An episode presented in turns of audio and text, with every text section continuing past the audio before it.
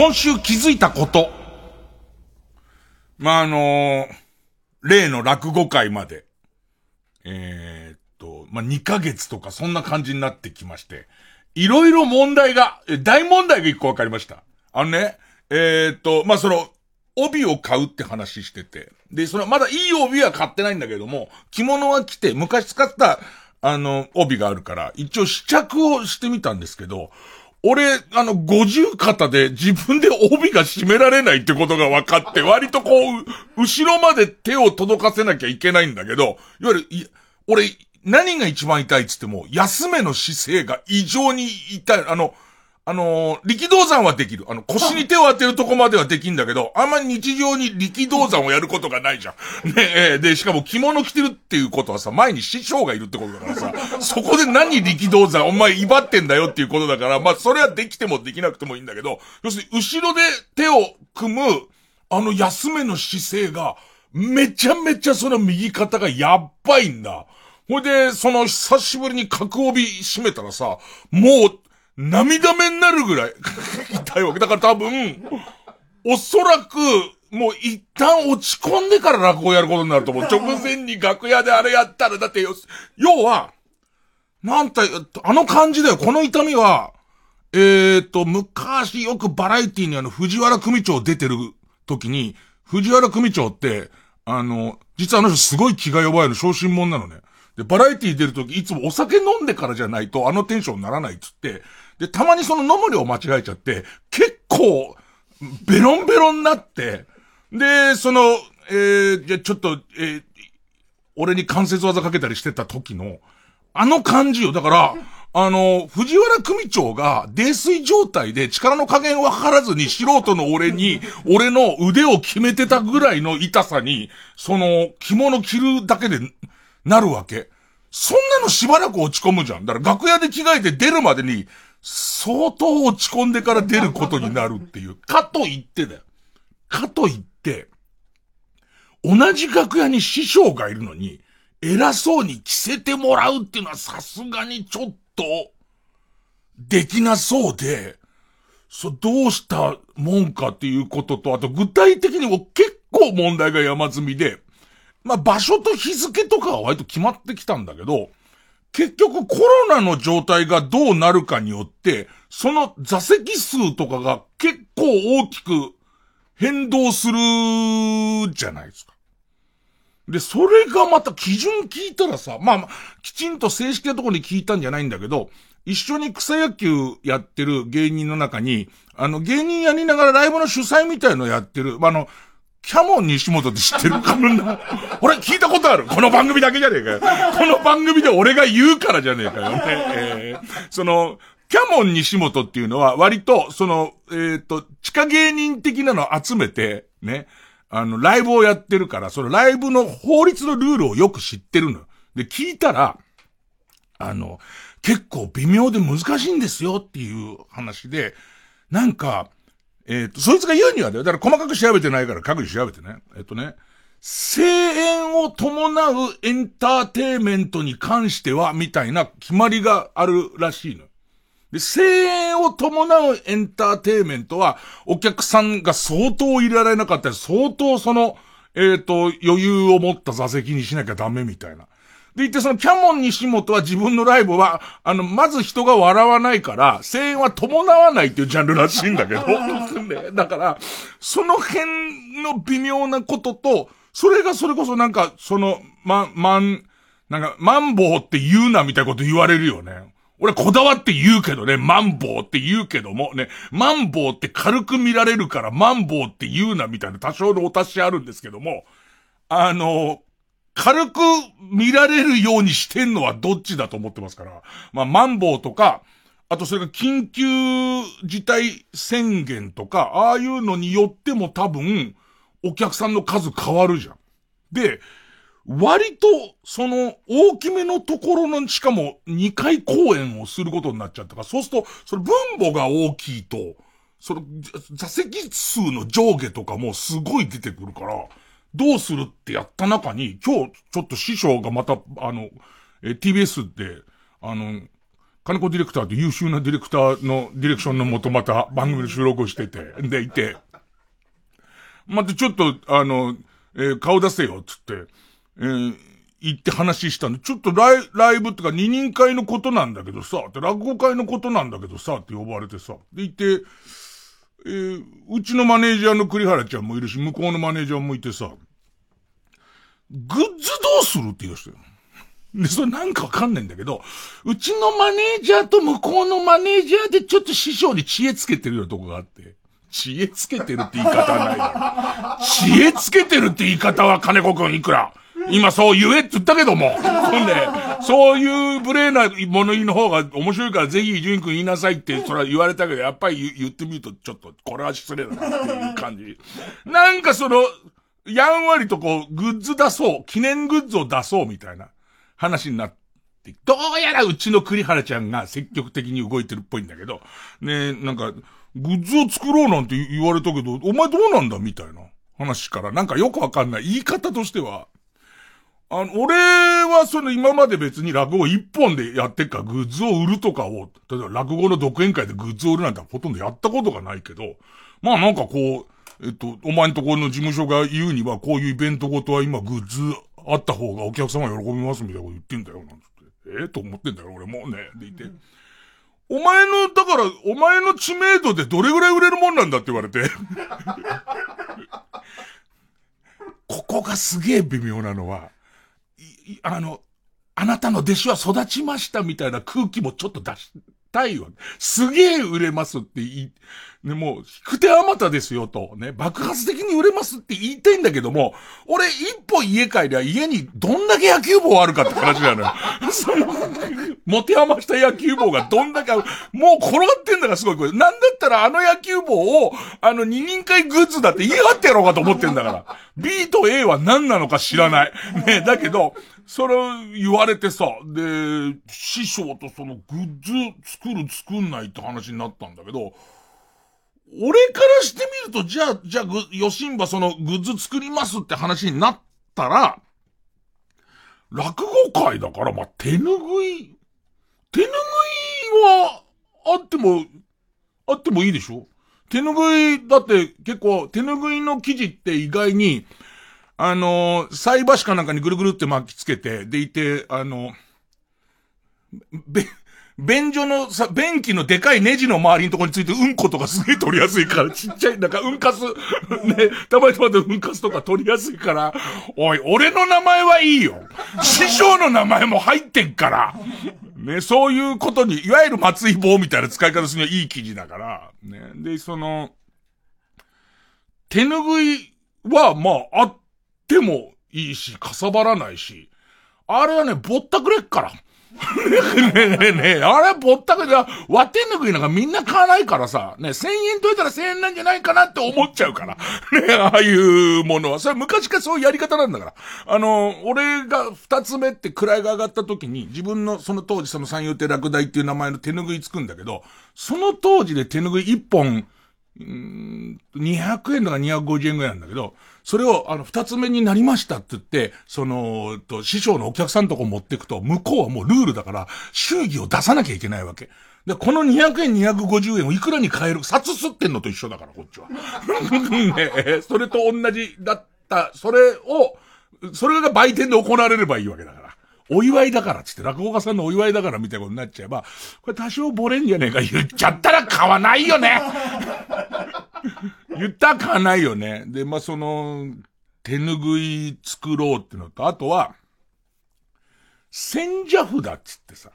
あの、よく神社とかにさ、貼ってある。あれよく見ると必ず毒マムシさん貼ってあるよね。あの神社の、神社の鐘の周りとか必ず毒マムシさん貼ったんだけど、その千社札みたいな、その円楽と伊集院光の千社札みたいのも、これも落語のものだから売れんじゃねえかってで、なんかうちのその栗原がすげえ前のめりなんだけどさ、あとトートバッグどうですか？って言うね。と、トートバッグ？ね、わかんないけど、その円楽、伊集院光っていう、トートバッグって思うんだけど、うちの師匠が二つ返事でいいねって言っちゃったんだよ。え、師匠トートバッグですよって俺は思うんだけど、俺の中でさ、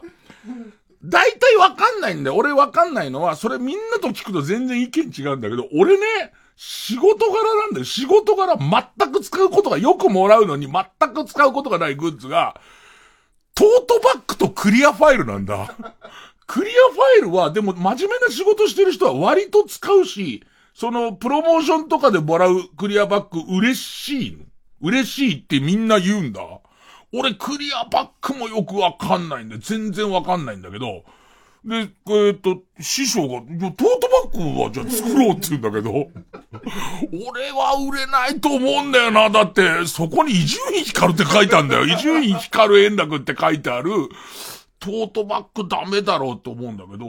で、そしたら今度栗原調子乗っちゃって、その栗原からしてみたらさ、俺が頭が上がんない師匠がさ、俺の頭越えでさ、もうそのトートバッグいいアイデアだねってなっちゃってるからさ。ほいでしたら今度は、ミニタオルって言い出すわけ。手拭いあんのに。ねグッズで手拭いあんだよ。で、それも今治のやつだと、あの、なんかわかんないんだけど、今治のいいやつがいいっつうの。その、やつが言うには、栗原が言うには、その、えっ、ー、と、使わないようなペラペラの生地の、あのー、えっ、ー、と、ハンドタオルみたいな、なんじゃなくて、あの、いいもんじゃなきゃ今ダメだからっつって。で、なんか多分、なんか言い方からすると、あいつホリプロに操られてる匂いするんだよ。ホリプロがそういうラインを持ってるか、多分、まだ何も印刷してない、えっ、ー、と、その、今治のハンドタオルの在庫がすげえあんじゃねえかと思うんだよ。なんか俺、俺の睨んだ限りだけど、なんかすっごいハンドタオルって下手したら、うちの師匠がハンドタオルいいねって言った途端に、つぶやきしろっていう字を漂白剤で消そうとしてると思うんだよ。で、そこなんか在庫がある匂いがするんだけど、ハンドタオルどうですかっていうわけだから、俺はもう師匠がいいねって言う前に、あ、でも手拭いがあるからね。手拭いが。つって、もう、手拭いあるからハンドタオルダメだね。なんつってね。被っちゃうからハンドタオルはって、両方手を拭くものだからね。手を拭うもんでしょ？で、ハンドをタオルもんでしょ？どっちは。もうほぼ英語と日本語のだけで一緒のやつは出せませんね。これはってなってるわけ。そしたらさ、うちの師匠がさ、あと何かな？俺はそれグッズとか全然わかんないけど、どういうもんだった？だから、えー、うちの師匠からしてみると、落語家のその世界で言うと、えー、千社札手拭いみたいのはいいけど、あの、お前の客なんかは落語の客じゃないんだから、あの、もっと違うもん欲しがんじゃないかっていう方を広げてくれてんだけども、そしたらうちの師匠が、あれどうだろう？って言ったら、師匠が言うにこと書いて、携帯ストラップっていうのね。それさ、そしたらさ、栗原がさ、カーカツいずにさ、それはないですっていうのね。お前さ、お前考えろよっていう、この関係性、それはない、ないよ。ない。全然ない。お、俺からしてみたらやだよ、お前。俺の家に帽子あんなに転がってんのに、じゃらじゃら、携帯ストラップで、じゃらじゃらそこに置かれちゃうわけでずっとそこにあるわけでしょなるほど、携帯ストラップだったらよっぽどなめ猫シールの方が売れると思うんだよ、俺の中では。したら、間髪入れずに来るからかな。あ、それはないです、携帯は。もう今はスマホは。スマホの時代なんで、スマホには誰も、誰もストラップをつけませんので、つって。パッと見たら、ショーのガラケーにすげえストラップついてるの。誰一人つけませんから、今時。携帯ストラップはつっちゃってる、調子乗って。なんかさ、それで、その後、まあ、何作ろうかって、俺としてはさ、あの、うちわの表に円楽で裏に光るって書いてあるやつをさ、みんながくるくるしたりとかする。あとペンライト。ペンライトで落語のオチの手前のところとかで、みんなペンライト。ね、ここらでいっぱい熱いお茶がっていうところにみんながペンライトを振って、振る感じ？のとかが、まあ、妥当かなと思うんだけど、今時すごいのあるね、コンサートとかでさ、入り口でさ、ペンライトっていうかなんか腕輪みたいな、光る腕輪みたいのくれてさ、それがコンピューター制御で勝手に光ってさ、なんかそのテーマによって、その赤に光ったりとか、青に光ったりとか変わるやつとか、あるよね。ああいうのやって、で、俺死神やるから、死神の、多分やるからってマスターできなかったらやんないけど、まんじゅう怖いになるけど、ねえ、まんじゅう怖いどころかっていうね、えー、っと、死神の終わりのところなんかは、すごい、その、えっ、ー、え、見渡す限りのろうそくみたいなシーンあるから、その時につけるとか、そういうのいいかなと思うんだけど、まあ邪魔だよね。落語には100%邪魔だから、つって。いや、だから今そんな、あと、プログラムをどうするみたいな。プログラムはあってもいいんじゃないの？みたいな。ね。プログラムは上手に、あの、あのー、再生紙とか使えばぼったくれるだろうつって。プログラムはワンコイン500円ぐらい取れるんだから、あとは紙代をねっていう。紙代を、もうあのー、わらばんしを2枚に咲くみたいなことすれば2枚分にできるしっていう、ね。あとは、あの、広告の、裏の白い広告集めとこうぜ、つって。で、あれに書けばいいんじゃねえか、つって。で、プログラムの話にもなんだけど、そこで問題はさ、なんか師匠は割と、今日何やりますみたいのを、あんま言うの好きじゃない人で、俺もそこで育ったから賛成で、落語会によってはあの人のこの演目が見たいってのもあるから、プログラムとかポスターとかに、えっ、と、何やりますって書くのを割と書くっていう人もいるんだけど、宇宙書割と書かないのと、あとね、落語ってよくわかんないのは、もともと僕が推測するにタイトルっていうのはお客さんのためにあったわけじゃないような気がするんだよね。えっと、寄せは楽屋にネタ帳っていうのが必ずあって、で、それをこうやって師匠が入ってくると、そのネタ帳を見ると、今日今までここまで誰が何やったか書いてあるわけ。で、そうすると、あ、じゃあ弟子がこういう話を先にやっちゃってるってことは同じような話、花魁の話はもうやっちゃってるから、花魁系統はじゃあもうやんないみたいのをやるためにタイトルは俺はあったと思ってるの。じゃないと、オチがすげえわかるタイトルとかあるのね。前ここで話したことがある天狗裁きっていう話があって、この天狗裁きって僕すごい好きで、なんかそれは最初夫婦同士で喧嘩してたのを仲裁に入った隣の人がいて、隣の人とも喧嘩になっちゃって、そこに大家さんが入ってきて、大家さんとも同じ喧嘩になってく天丼の話で、で、さらにはその、そこに入ってた奉行の人と喧嘩になっちゃって、最終的に天狗が仲裁に入ってくるっていう話なのね。言うの？っていう。それをタイトルで天狗裁きって言うのおかしくないっていう。それは、サラの惑星っていうやつを本当は地球ってタイトルでやるのと同じじゃん。ね、最終的にね、えあのー、えー、っと、最後に、最後に元彼が、結婚式の時に元彼が入ってきて、花嫁を奪還していくっていうタイトル をつけられちゃったら、そうなんだよねっていうね、そう、なっちゃうでしょ。と一緒だから、だから逆にプログラム作るとしたら何を書けばいいんだろうとか、そんなことになってね。何より型ですよ。だもう最悪帯は締めないで出てきます。あの肩からもう着物を羽織った状態で出て、帯も一応買ったら矢沢のタオルみたいに首からかけた状態では出てきますけど、ま、回してベルトにすることはできませんので、多分それできっとおちんちんパーンって出したまま、ねえ、えー、死神という話でございますけど知らねえよっていう、もう、お前のポコチンが気になって死神もクソもねえよっていう。まあね、そういうのになりそうなのと、あとはその厳しめにいろんなそのコロナ対策が出てる時だと、このグッズ丸売れないこともあるよね。なんかあの、グッズ販売ができるできない、もう結構事細かに多分宣言で決まってて、接触禁止する、よくわかんないですよ。その、ライブグッズなんだけど、ライブでは申し込みだけした後で家に送られてくるみたいな、そういうのもあったと、あ、あったりするから、とんでもないもの抱えることになるぞ、これ。なんか、だからうちの師匠は、こういう、なんかもういい感じとしては、あの、お前の客の方が、お客さんの方がこういうもの欲しがるんだろみたいなのをすごい言ってくんだよ。なんか最終的にお前が責任取れよみたいな空気出してくんだけど、横でもなんかわけわかんないのが、さ、マグカップとかまたクリアラさ、マグカップどうですかね？湯飲みならまだしも、湯飲みならまだしも、なんでその円楽っていうマグカップなんだよ？円楽光のペアのマグカップだっつってんだよ。やだよ、そんなのっていうね。同等じゃねえんだよ。円楽と光のマグカップをさ、友達カップルと思って、乾杯とかねえ、何の汁飲むんだよ、それで。もう、今はね、そういう、大変栗原ちゃんを抑えるのが今大変で、で、まあ、グッズ何になるかわかんないですけども、急にメルカリに大量に出る可能性ありますから。ね、もし、もしですよ。もし落語会終わった直後に、急にメルカリに大量出てきた時にそのアカウントは俺です。もう、俺が多分、なんとかしてると思いますからね。えー、やりますかね。えー、タイトル。月曜ジャンク伊集院光る深夜のバカ力。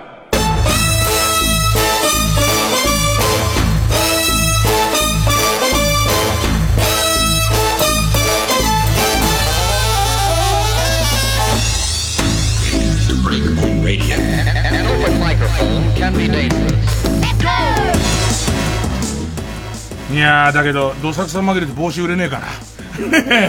あの帽子とかもど紛れ込ましてさ、なんとかしちゃおうかなっつって。ねさあ、まあそんな中、久しぶりにですね、えっと、ちょっと喋ってほしいこと募集。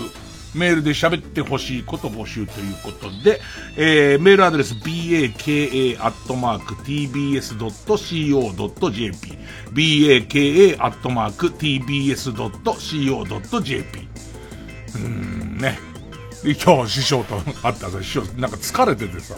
大丈夫、また病気してるからさ、もうで、もうおじいちゃんだからさ、大丈夫かな？ってさ、なんかさ、つって、疲れが残っちゃってさ、なんて。ね、体調のいい日悪い日の差があるんだよ、なんつって、こっちもドキッとするじゃんか。ね、昨日のゴルフがさ、ゴルフ行ってんだと思ってね、ゴルフ行ったんです。なんかゴルフやって疲れちゃったっつってたから、相当健康だなと思いながら。ね。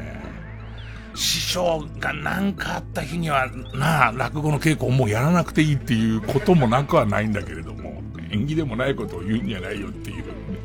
だけどやろうと思ってるが死神ってのもどうかしてるけどね。でもうちの師匠もやってんだから、その歌丸師匠の晩年の二人会とかで死神やって、でいて、えっと、この命のろうそくは歌丸のろうそくだみたいなことまでやってんだからね。まあまあそんなこんなで。曲から、えー、ワニマ、月のそばで。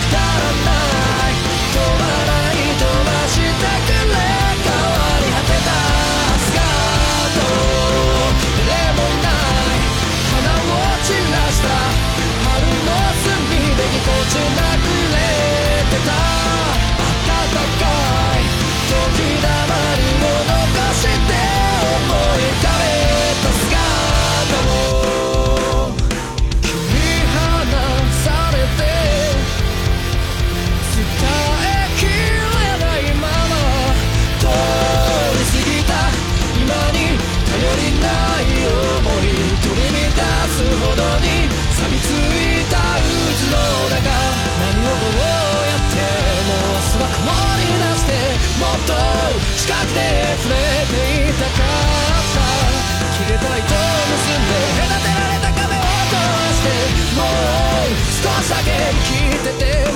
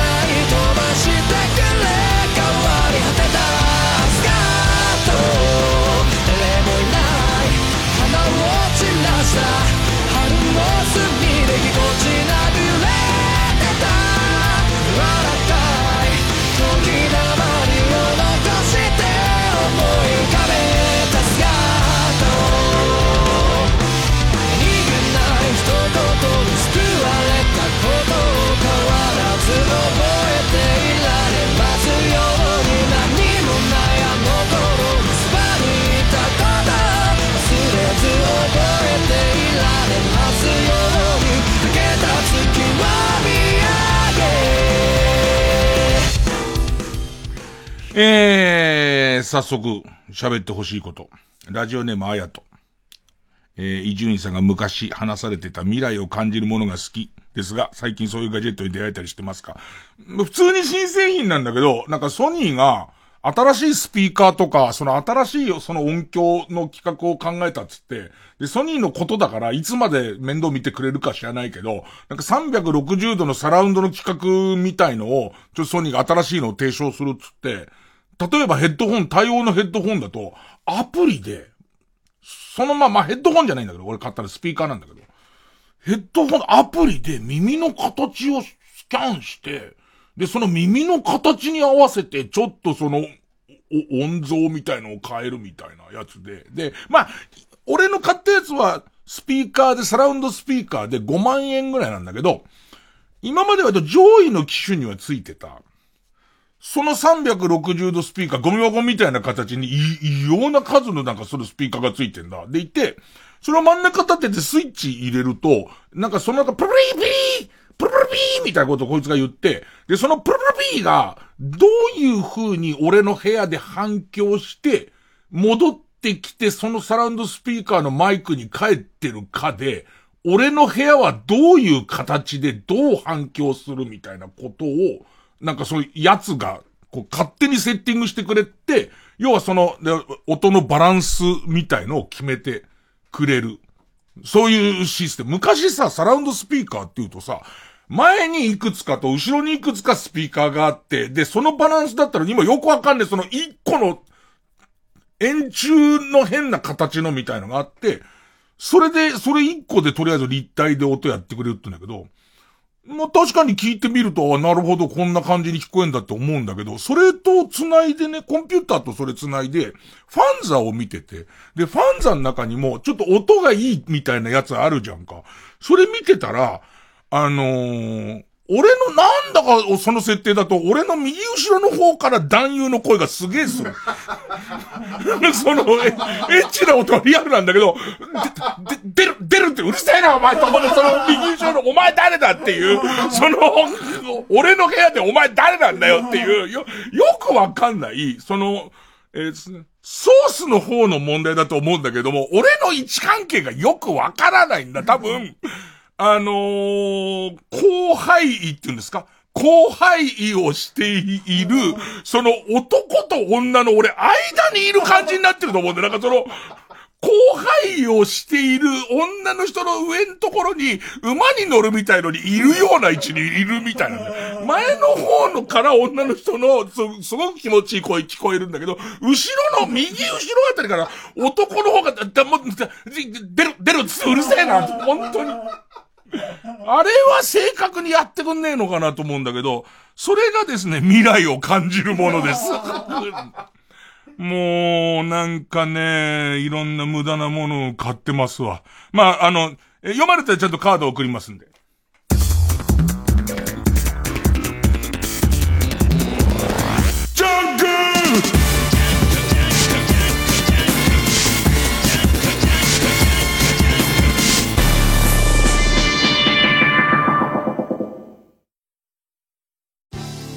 TBS ラジオジャンクこの時間は小学館中外製薬マルハニチロ伊藤園ホテルズ他各社の提供でお送りします。動かせ心を動かせ運命を動かせ星を。これは信念に命を懸けた者たちの物語。漫画大賞2021第2位受賞チ。地球の運動についてコミックス発売中。小学館じゃあ、俺を恋人役だと思ってやってみろ。はい。好きだそうそうそう、もっと強く抱きしめる。中外制約に遠慮という言葉はない。はい、はい。今感じている気持ちを言葉にしてみろ。お、おじいちゃんの枕の匂いがします。伝説の舞台、渡辺謙主演、ピサロ、アンコール上演。TBS ラジオ公演、パルコプロデュース、ピサロ。主演渡辺謙。出演宮沢ひよほか。5月15日から渋谷パルコ劇場で上演。チケット絶賛販売中。詳しくはパルコステージで検索。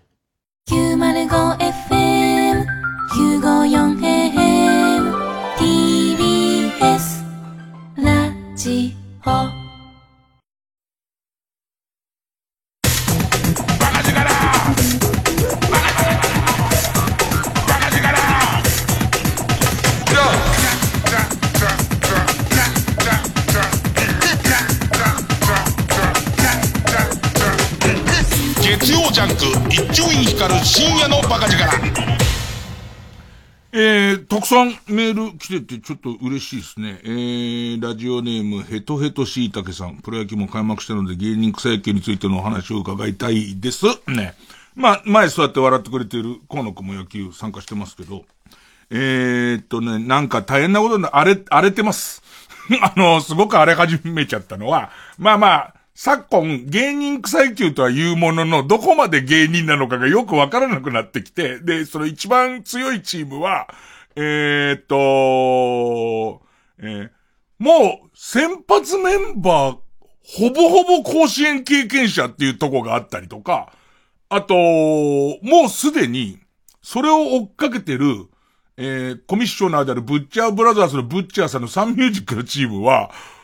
え、ほぼ俳優、俳優、もう芸人っていう人ほぼいなくなっちゃって、で、と、とにかく野球の上手い俳優になってきて、で、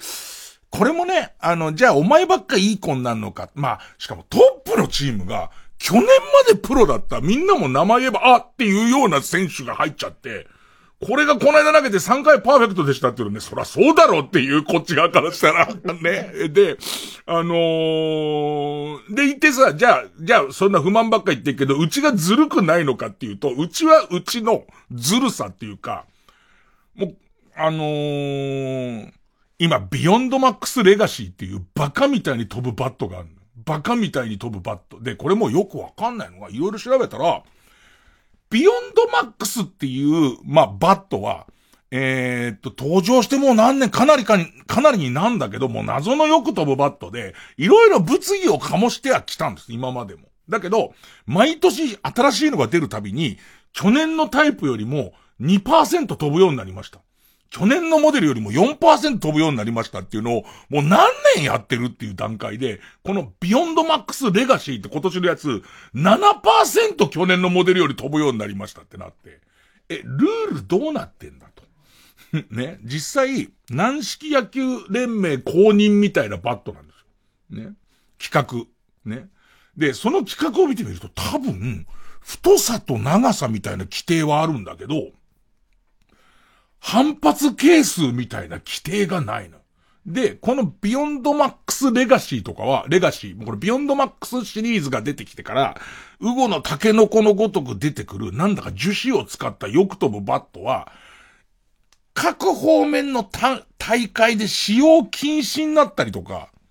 この大会に限っては使わないみたいな、あと今年から使っていいことになったみたいな、割とその方々で、どうなのよ問題とは出てる。で、うちのチームが勝てるのは財力だということになりまして、え私はこれを2本買いました。で、その、え、重、重くて、ホームランバッター向きのモデルと、えっと、軽くて、アベレージヒッター向きのモデルを2個買うことで、えー、うちは、えー、強さを金で買うっていう、えー、そういう行為になってます。でも困ったもんだ。本当は正しいのはさ、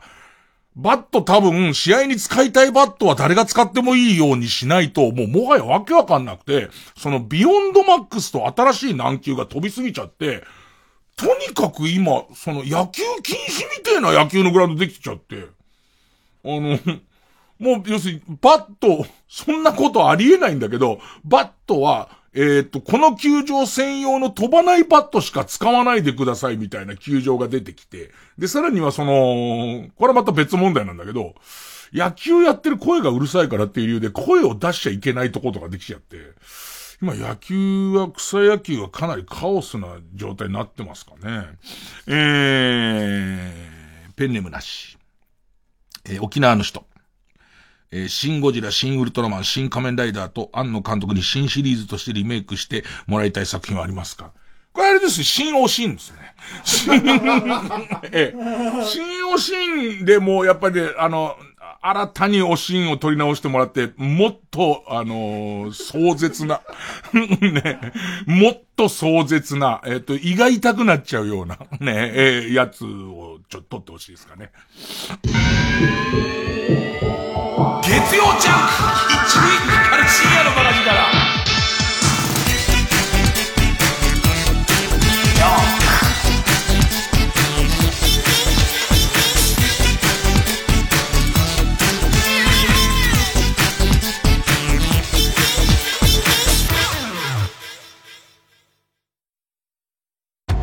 追い詰められたダイオウイカは宇宙へ逃亡。選ばれし缶詰を手に。マルハニッチーロが後を追う。次回「パイレーツマルハニッチーロ」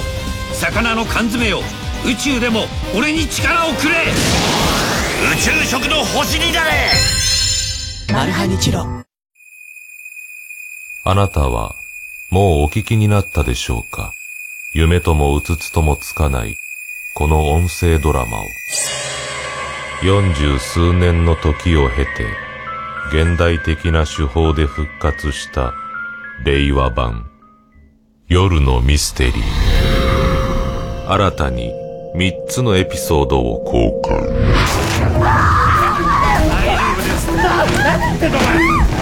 から見てろってオーディオムービーシリーズで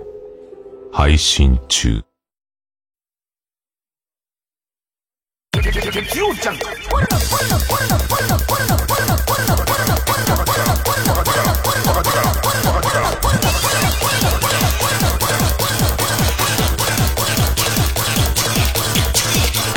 光る深夜のバカ力。怖いよ、もう夜のミステリーの CM。よせよ、もう。おしっこがもっと漏れちゃうよ。じゃあもう漏れてんじゃねえかよ。ちょっとわかんねえ。もうさ、よくさ、夜とか不意にさ、恐怖映画の CM とか、テレビとかでもやるじゃん。あ、なしだよね、あんなんね。嫌いな人がいるんだからさ。いや、俺なんかずっと、その、俺怖い話すんのすごい好きだよ、もともと。本当は好きだけど、深夜のラジオのセオリーっていうのがあって、怖い話を、ラジオってすごい想像力を駆り立てるから、逆に言うとね、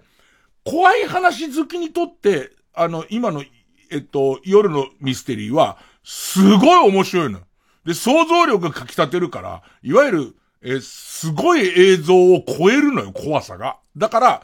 正しいんだけど、作ることは正しいんだけど、あの、CM をもっと明るくしろよ。ジョボジョボジョボジョボ、おしっこ漏っちゃったの方の CM にしない。怖すぎて、おしっこ漏らしちゃうの方にしないと、あの、夜のその深夜放送で怖い、えっ、と、秀逸な怖い、えっ、と、コーナー作った番組ってほぼほぼ短命で終わってっからね。で、それはもうラジオ知ってる人なら全員鉄則で分かってることだから、なんかね、あの、俺今のさ、ちょっと平たくしていくと夜のミステリー面白そうって言ってっかんね。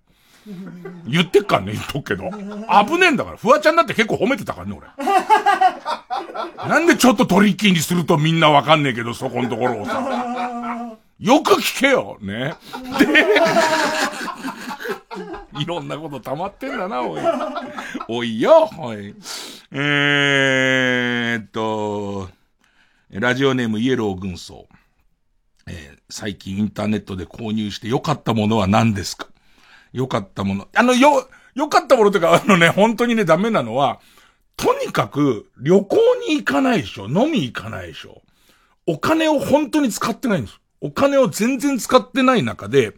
何かその、えっ、と、僕はいつも自分の持論で、うつが始まると物が欲しくなくなる、物欲がどんどんなくなっていくんですよ。どうせこんなもん買ったところで、あのー俺の人生なんてちっとも面白くなんないっていう方に行っちゃうから、ちょっと物欲があるときは大切にしてやった方がいいっていう意識があって、あのーよくネット通販で具にもつかないものを買うんですけど、えっと、えー買って届いた頃に、もうそれに対する意欲が落ちてたりとか、あと、変な高揚感で、躁鬱の層の時に買っちゃってるから、その、それが終わっちゃった後になんで買ったんだかよくわかんないものがあって、とね、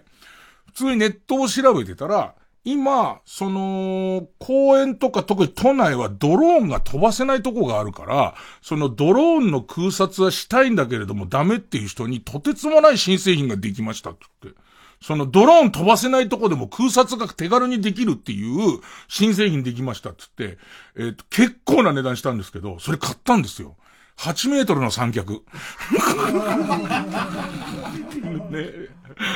8メートルの先をフォーのバスと竿で8メートルあって、8メートルの先っぽのところに GoPro つけて、それでいてその棒立てるんだけどさ、その三脚がさ、すげえのがさ、えっと、何メートル何メートルで一番長いやつが多分8メートルのやつなんだけど、まずさ、8メートルの三脚を安定して立てようと思うとさ、その、脚の部分が相当広くなるじゃんか。で、脚の部分がすごく広くなった上に、その三脚を設置して、それを腰にま、巻いて、あのさ、えっ、ー、と、伝説の応援団みたいなあんじゃんか。あの暖気が、しかも雨の中だよ。雨の中、雨でずっしりなってるのに、ドーン、ドーン、ドーンってあの、誰が歌い出したかわからない、あの、もうすでに誰も、えっ、ー、と、歌うことがなくなったと言われてるあの伝説の応援歌が流れてきて、かわいい子猫を撫でてやれがね、ゴロゴロ言うのが面白いで、ゆっくりグッグッグッグッグッグッグッグッみたいなやつだよね。ね、そのね。チュール、チュール、チャオ、チュールで、それがゆっくり上がっていく。あの、暖気的なやつがセットでついてんだ。だから、誰かいるっていう、そこに。その、えっと、その、野球を取りたかった最初。野球を取りたかったんだけど、その、三脚と誰かと8メートルと GoPro っていうセットじゃないかダメだから、それはさ、野球来てる、来て、楽しいから草野球来てくれてはいるものの、ほぼほぼ玉拾いのやつなんかもいるから、その、悪いけどやってくれって言ったらやってくれると思うんだけど、だけどさ、代打で呼ばれるかもしれないけど、球拾いとかバット引きって言うんだけど、打った後にバット持ってくるやつは、野球の一部だから、まだ、その、下手な奴らもやってくるかもしれないけど、三脚の横でくくられてる人は嫌じゃん。今日野球行ったけど出番なかったってのはいいけども、あそこの三脚の横にくくられて一日だったんだよねって。だってさ、それもさ、危なくないように安全基準とがっちりベルトで締めた上に何箇所か固定するから、お前ダイソー行ってくれって言われたらついたままだから、もうそれを取るのが容易じゃないから、その三脚買、買いましたね。で、今だから、その、言い出せないからそれをさ、で、俺も嫌じゃ監督だけどずっと棒ついてる、ずっと棒ついてるとさ、やっぱやりづらいこともあるしさ、何かこう、そのプレイがあの、止まる時とかあるじゃんか。途中のとこリクエストしようと思っても、俺棒ついたまま来るから。おい、ちょっとちゃんと、お前、今のなんだよ、アウトかセーフか、ちゃんと、俺の8メートル上空から撮ってんだぞ、この野郎つって。ね。カメラの一部のやつがリクエストするのも変だから、それは今買いましたね。まだきちんと試してないですけど、買ったのと。あとは、最近流行ってる、俺逆にこれ神さんに教わったんだけど、流行ってる、マッサージガンってわかる？割と売り場とか行くと、あのー、家電量販店にももう売り場があるんだけど、マッサージ機なんだよ。マッサージ機なんだけど、割とその、まさにガンメタリックの、えっと、拳銃を模したよ、T の字型の、T の字型のマッサージで、えー、っと、なんつったらいいのかな？気をつけつってね、えっ、ー、と、おちんちんをギンギンに立ててって言った時のおちんちん部分。だから、カタカナの塔で言うところの二画目。ねえ、ねえ、カタカナの塔の二画目のが分かりやすい。分かりやすいね。ね、の二画目みたいな、あの、感じのところがマッサージの大振動する部分になってて。で、それが、そん、ちっちゃいの、ガンっていうぐらいの大きさ、片手に握れるぐらいの大きさなんだけれども、多分、昨今の技術革新で、モーターの出力がすごい上がってるから、な5段階ぐらいやるんだけど、もう1段階のところでバババババババババぐらいの、道路工事ぐらいの感覚のババババババって言ってくれて、割とその肩こりが治るみたいな。でも、で、5段階の5ぐらいまで行くと、途中からちょっとゲロってなってくる。あの、よくさ、マッサージ機をさ、頭をやらないでくださいって書いてあるじゃん。脳震盪になるからっていう。でも多分、肩でやって、フルでやっても、結構揺れんなっていう、途中からバス酔いしたみたいになってくるからあんま長い時間できないみたいな、その T 字型のマッサージ機、マッサージガンってなんだよ。ただ注意があるのは、やっぱりさ、いいマッサージ機を買うとさ、ちょっと当ててみたいとこあるじゃん。絶対。だけどね、金玉潰れちゃう。弱でも。弱でも、ちょっと潰れちゃったもん。ねえ、やりますよ、それは。それは、俺もね。それもさ、そう、わかるわけ、自分でさ、バラララってなるじゃんね。そう、ダダダダダダってなってるからさ、これはそのままじゃ無理だな、つって、タオルを三重に巻いたんだけど、それでも、それでも、すげえ工夫してんの、俺。ねえ。えー、まあ、メール、えー、baka.tbs.co.jp、baka.tbs.co.jp まで送ってください。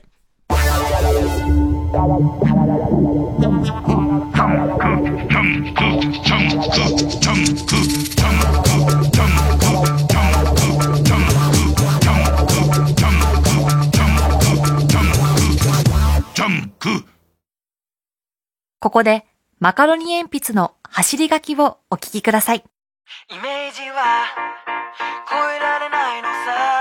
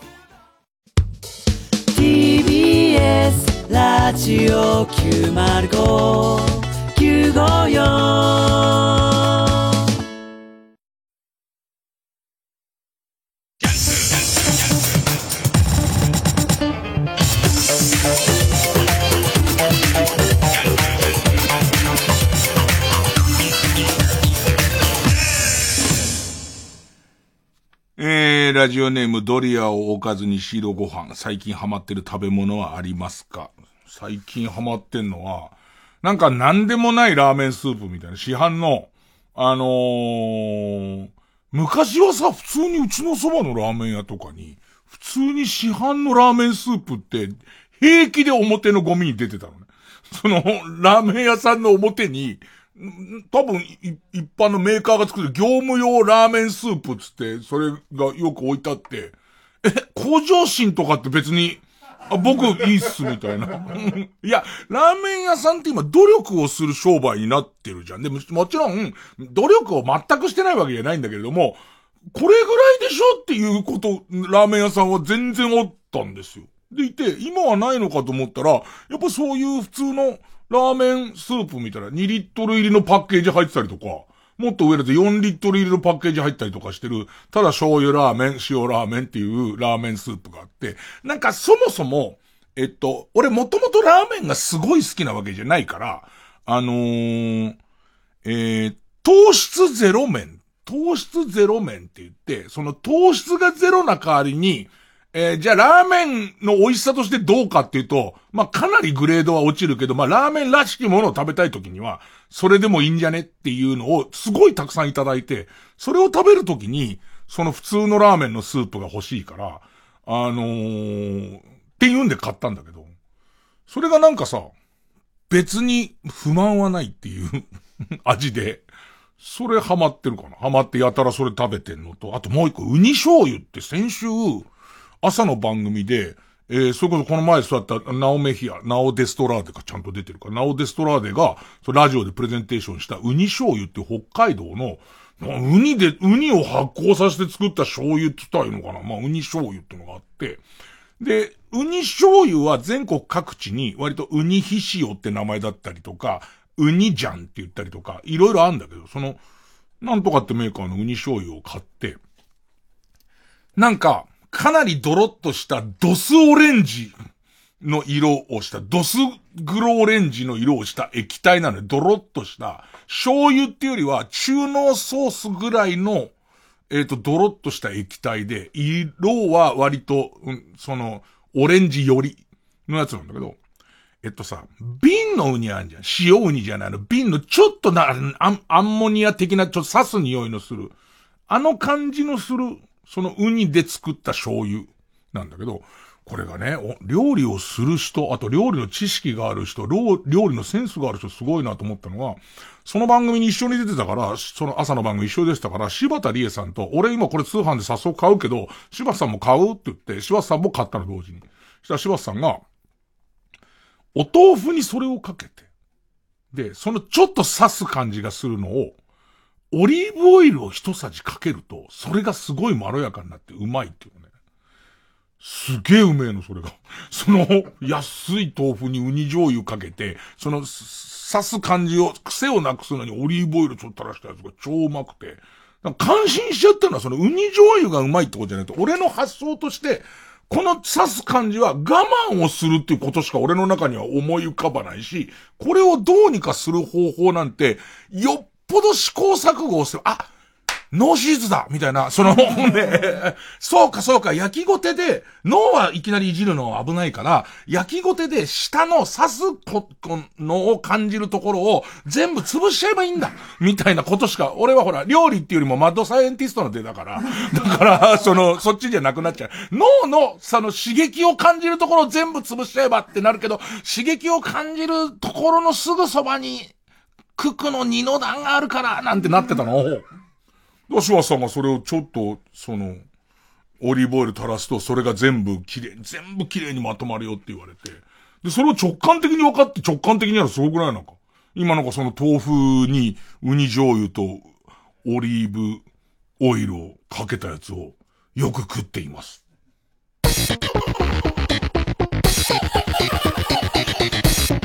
曜ジャンク、伊集院光深夜のバカ力。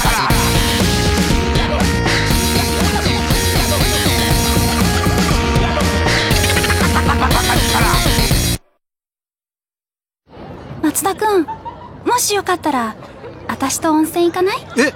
いきなり？よ、よ、喜んで。よっしゃーこれで5人目 !5 人目？仲間が増えればどんどんお得。伊藤園ホテルズの学割プラン。いい湯加減、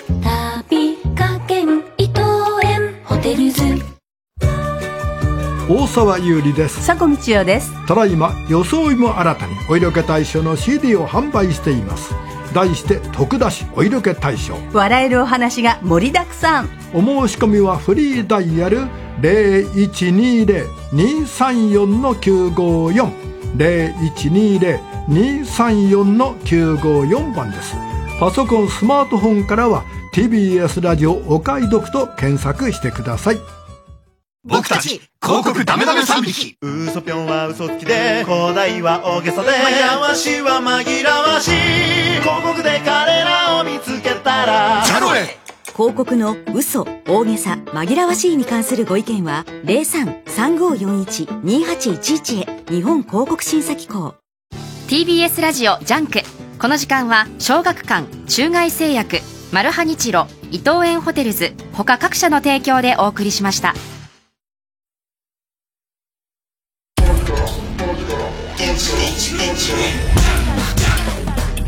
曜ジャンク伊集院光深夜のバカ力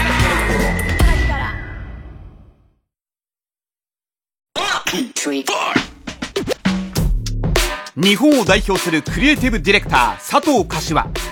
多種多様なクライアントを対象として革新的なブランド戦略を手掛け国内外から注目を集める佐藤柏のおよそ30年にわたる活動の全貌を網羅する展覧会。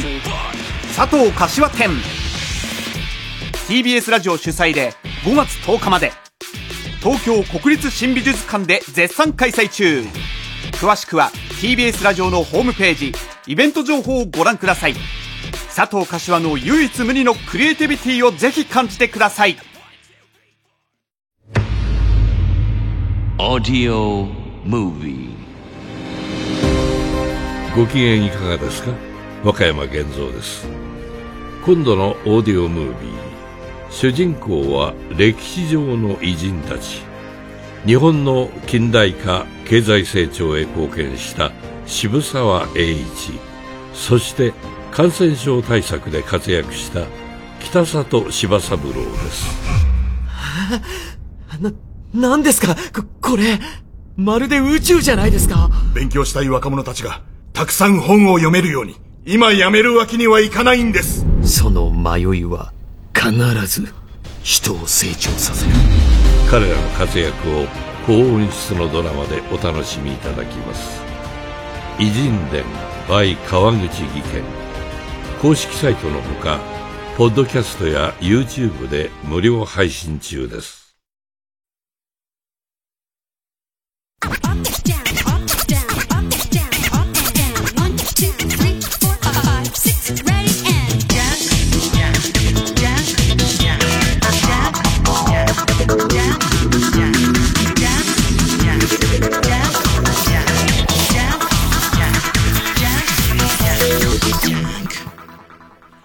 結構たくさん来てるやつで、えっと、ハマってる漫画ありますか？があるんですけど、ちょっとなんかこう、あのー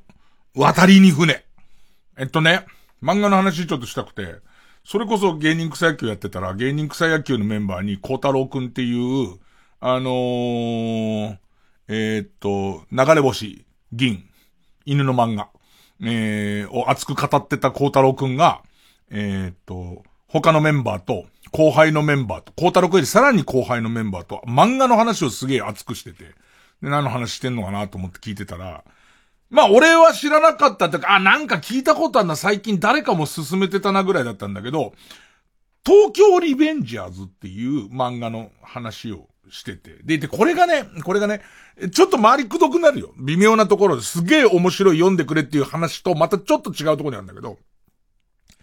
え、どんな漫画なのっていうのを聞いたら、えっ、と、好きだった子が死んじゃって、タイムリープをしてって言われた時に、タイムリープ ね、これがおっさんの悪いところなの。もう老害の悪いところで、何かこう、もう最近多いよねみたいな。俺たちの若い頃にもあタイムリープっていっぱい読んで、今はそれはどれも焼き直しだから。みたいなの大体、この、俺ら老害、ね、えええええは、まあ言うわけですよ。ね。でいて。で、さらに、なんかその不良グループの構想が、みたいな話になってきて、俺この手の漫画が一番ダメで、あの、不良グループものそことビーバップハイスクールとか、ああいうのは、まさにドンピシャの世代なんだけど、俺はなんかその不良霊さんみたいな匂いがした途端に、その漫画に対しての嫌悪感を持っていくから、あのーその、不良もので、えー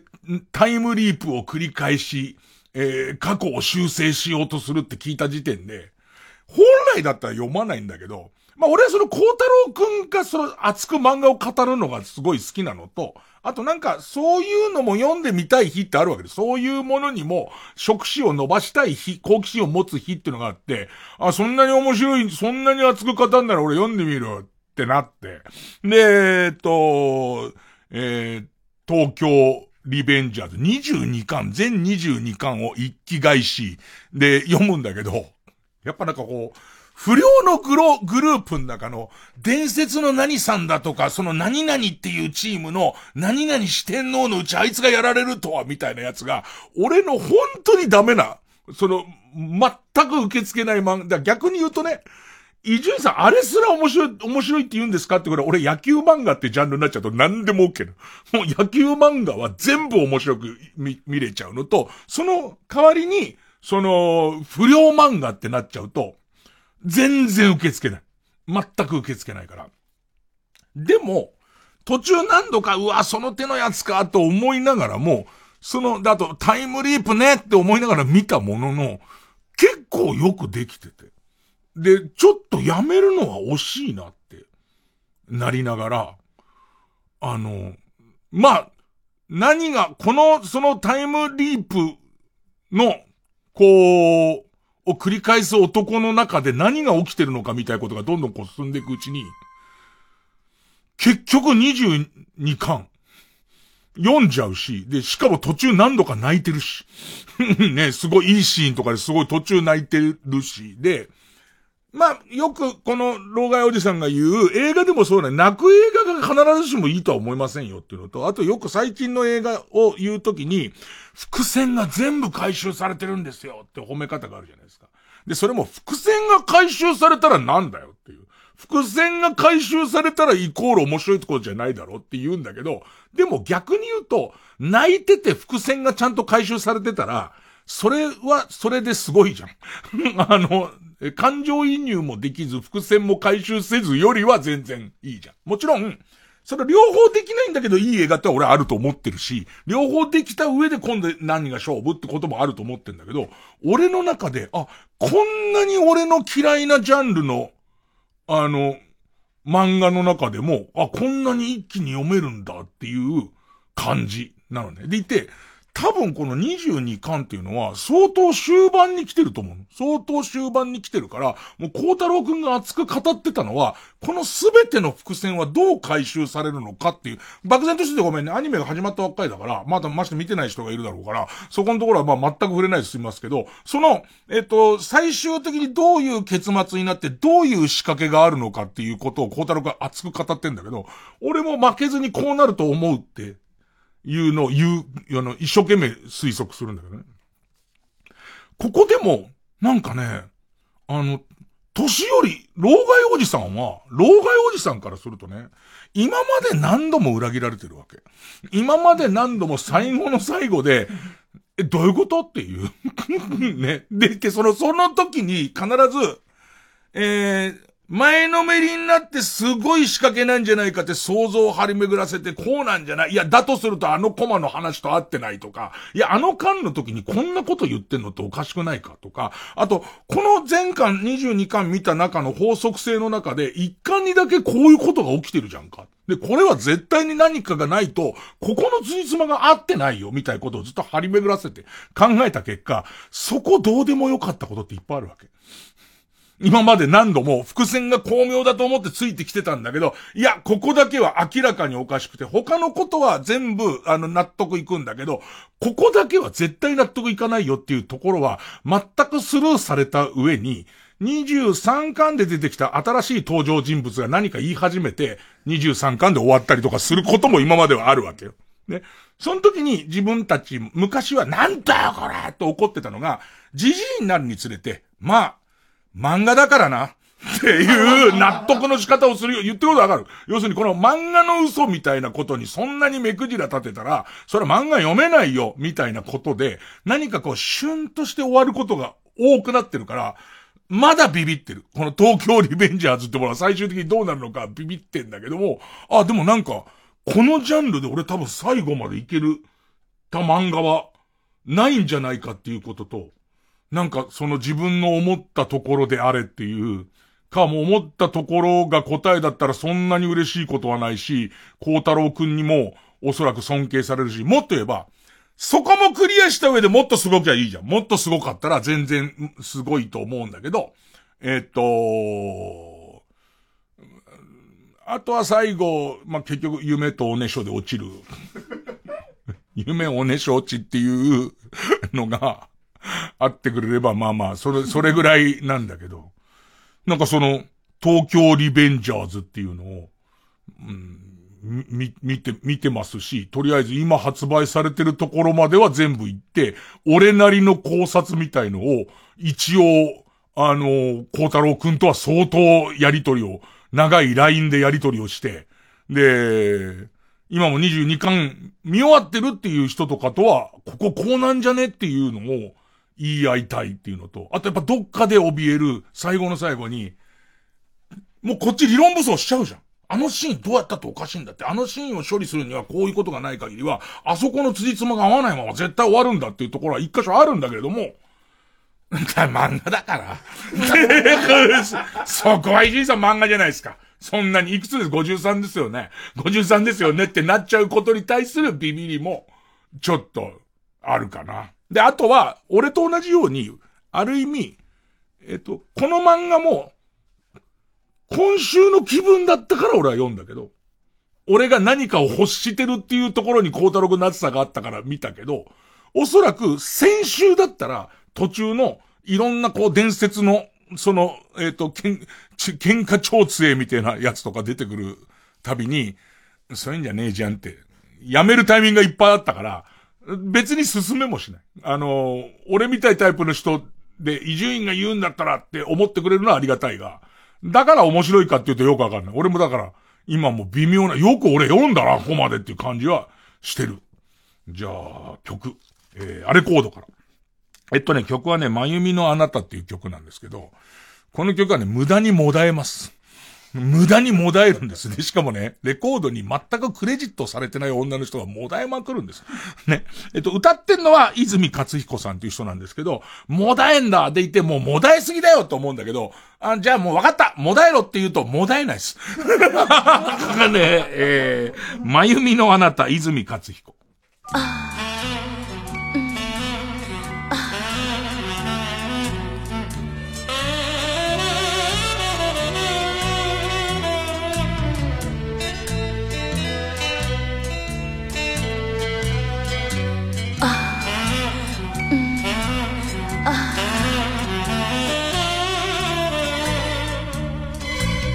泣かされた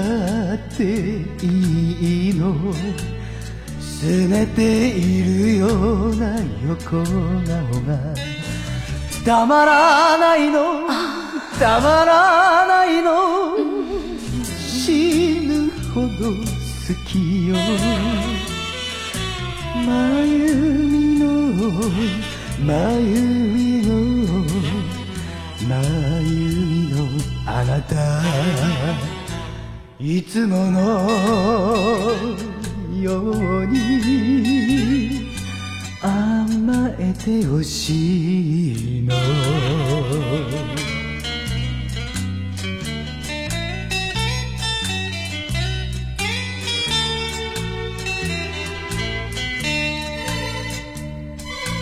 泣かされたっていいの。寂しがり屋のその瞳。たまらないのたまらないのあたしのものね。真由美の真由美の真由美のあなたあなたのために尽くしていたいの。ああ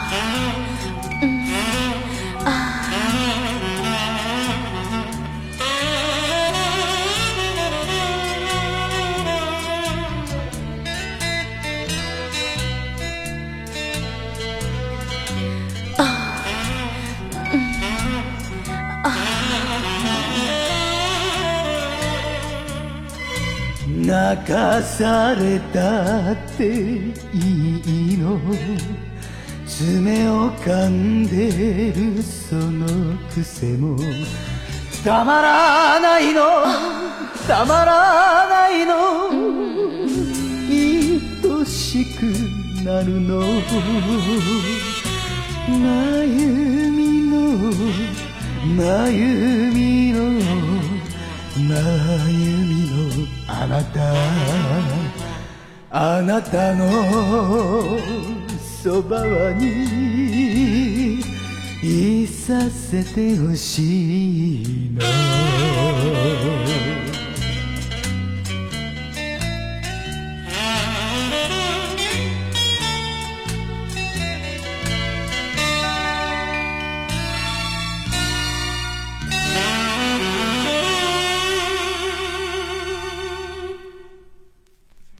もだえろよ、おい、最後。最後あーんじゃないの？あのね、これ、2の聞き方はね、あの、1コーラス目と2コーラス目の間に、一番頭はもう多分、この人、あの全く、えージャケットにクレジットされてない人なので、多分、モダイ職人の人だと思うんですよ。で、ちょっと今日、モダえてもらえるなんつって、えいっつって来てると思うんですよ。で、いて、もうモダえる気満々で、ちょっとかかっちゃってただろうね。あの、メインボーカルの泉さんが、まだだっていうとこにもういきなりモダえまくっちゃってんじゃん、もうね。で、もうね、あーんってずっと言っちゃって、泉さんからして歌うから。歌うから今ちょっとってなってて、で、ちょっと歌ってる間にも、あーんとか、今じゃねえじゃん。今俺歌い始めてばっかだからさ。どうだって今のところ、今のこの開始30秒間で、9対1でお前の歌だよねってか、いや歌じゃない。お前のモダえだよね、これってなってるわけ。で、どんどん減らしてって、で、こっち側も泉さんもちゃんと歌って自分のもんにしたと思ったら、ワンコート2コーの間、一切もだえないっていう。何や、何やってんだろうっつって。スマホで多分ゲームやってたと思うの。ちょっと。しかもちょっとしたパズルみたいなゲーム、時間潰しみたいなゲームやってて、そのところで泉さんが、もだえる。今もだえると、あ、ああああああ俺の歌始まってるよってなって。で、最後の方とか今度わかんないけど、もだえればいいんでしょ。感想入ったらもだえるなのねなんつって、あんあんあんって言ったら、また多分泉さんが嫌な顔したんだろうね。途中で急にもだえるのやめたりとかして。で、最後の最後お前もだえで締めろ。だってお前の、もだえで始まった曲だから、最後もだえだろ、頭お尻と思ったら、帰っちゃってやないです。感想の間に、ねえ、ーあ、いけないなんつって。ね。あの、子供を保育園に迎えに行かなきゃっつって帰っちゃって。気づいたお前いねえのかよお前っていう、そういう歌です。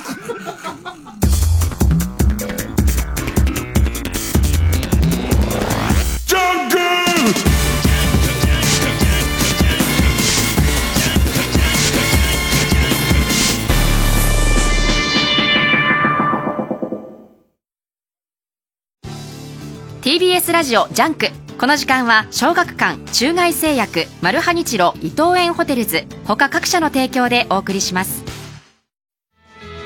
あなたが死んだ時ようやく気づいた。あなたたちがどれだけ大切だったのか。生きとし死せる。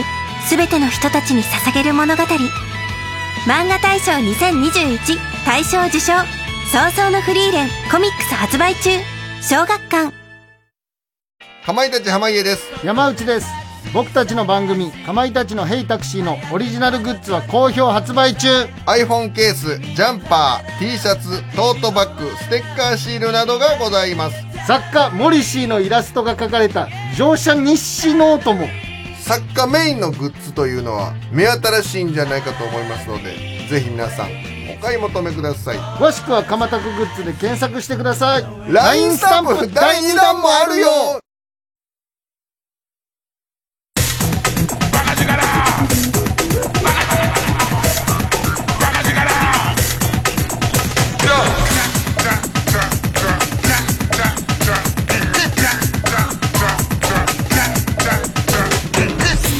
超ジャンク一丁院光る深夜のバカ力。新勝ち抜きカルタ合戦会。えー番組オリジナルのカルタを作ろうという新勝ち抜きカルタ合戦会です。このコーナー毎回2つのテーマのカルタが戦って生放送で番組を聞いている皆さんからのメール投票で勝敗を決めます。で対戦するのは前の週に勝ち抜いてきたカルタと、えー現在たくさんのテーマを同時に募集している予選ブロックの中で一番盛り上がっているチャレンジャーのカルタです、えー勝つごとにあ行のカルタは家行に家行は作業と進んで、えー負けるとその文字のまま予選ブロックに戻ります。で和行を勝ち抜けばカルタは完成でゴールインです同じ文字で3連敗するとテーマは消滅ですえーで、今週の対戦カード、まずは現在勝ち抜き中。ミスター・ビーンが巻き起こしそうな騒動や失敗がテーマの、超面白ミスター・ビーンカルタ。今週は他行になるんですけど、まあ何度も言いますが、このミスター・ビーンを実際に見たことがあるっていうか、まあ好きだったのが、えっ、と、前任の、その、えー構成スタッフの、ナオメヒア君のみという。だもう解き放ちゃ垂れちゃってますからね、もう全然。ね、もうノーアドバイスですから。ええもう完全に解き放、オリジナル作品ですからね、こうなってくるとね。ええ判定基準がわかんないんですよ。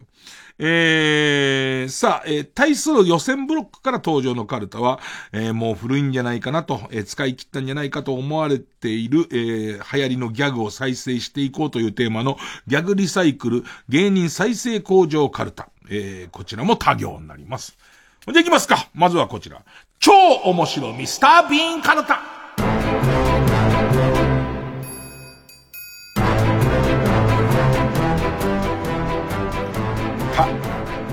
ぐり用アイアンメイデン。た、タコを裁こうとするコックさんのミスター・ビーン。しかしタコはビーンの顔面に炭を吐き出して逃げてしまう。炭で目が見えないままタコを追うが、いつの間にかタコは調理場から街に出てしまい、包丁を振り回しながら大暴れするビーンだけが残る。ありそうですけど。ありそうですけど。えー、ペンネームオーシャン。た。ダンプカーを運転中、信号待ちでカーラジオの放送局を変えようとしたら、スイッチを間違えて荷台を上げてしまい、後ろの車を土砂で埋めるミスター・ビーン。まあまあね、あっても、いや、これを、ナオメヒアがどう言うか知りませんよ。ましてや、ビーンファンがどういうか、俺らの中では、俺らの中のビーンの許容範囲には収まってますからね。えー、ペンネームオーシャン、た、建物が火事になり、みんなでバケツリレーをして消そうとしているのに、先頭のビーンが今更アイスバケツチャレンジをしていて、どんどん建物が炎症していく。もう、オーシャン君だけが頼りなんですけどね。俺らからしてみたらね。ペンネームオーシャン。た。タイガース対ベイスターズ戦を横浜スタジアムで観戦し、期待のルーキー、佐藤輝明選手が場外ホームランを打ったのを喜び、満足そうに球場を後にして駐車場に行ったら、愛車のミニクーパーに佐藤選手のホームランボールが直撃している。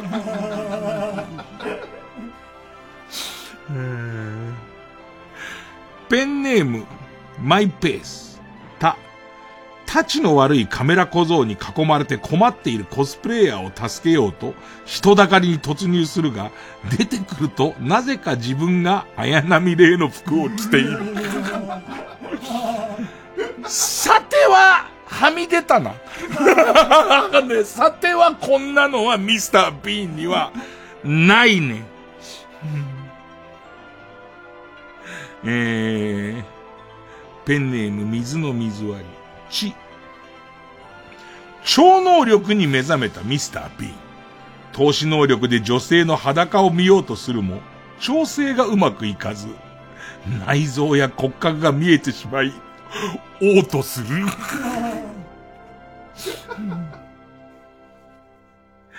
えー、俺は髪を見放した。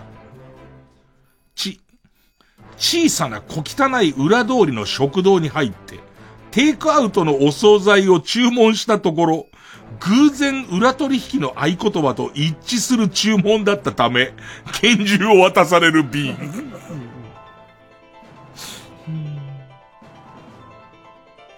ペンネーム、そろそろ旧姓中山。つ、追跡を逃れようと、サイゼリアに逃げ込み、真っ裸になって壁に張り付き、敵をやり過ごそうとするミスター・ビン。天使の、天使の、天使の絵の中に。はみ出たな？さては。さてははみ出たな。えー、埼玉健太郎。もうこのペンネームすごい好き。埼玉健太郎だよ。おそらく埼玉の方だと思いますよ。テニスの試合を観戦中、途中から一人だけ、なぜか他の観客と顔の動きが逆になるミスター・ビーン。戻ってきた。ねえ、ビーンの枠に、ビーンの枠に戻ってきたよ。戻れ、サイゼリアで裸になってたんだよ、前のシーンで。サイゼリアで裸になって天使の横のところに、ま、もうケツ出していたんだよ。うーん。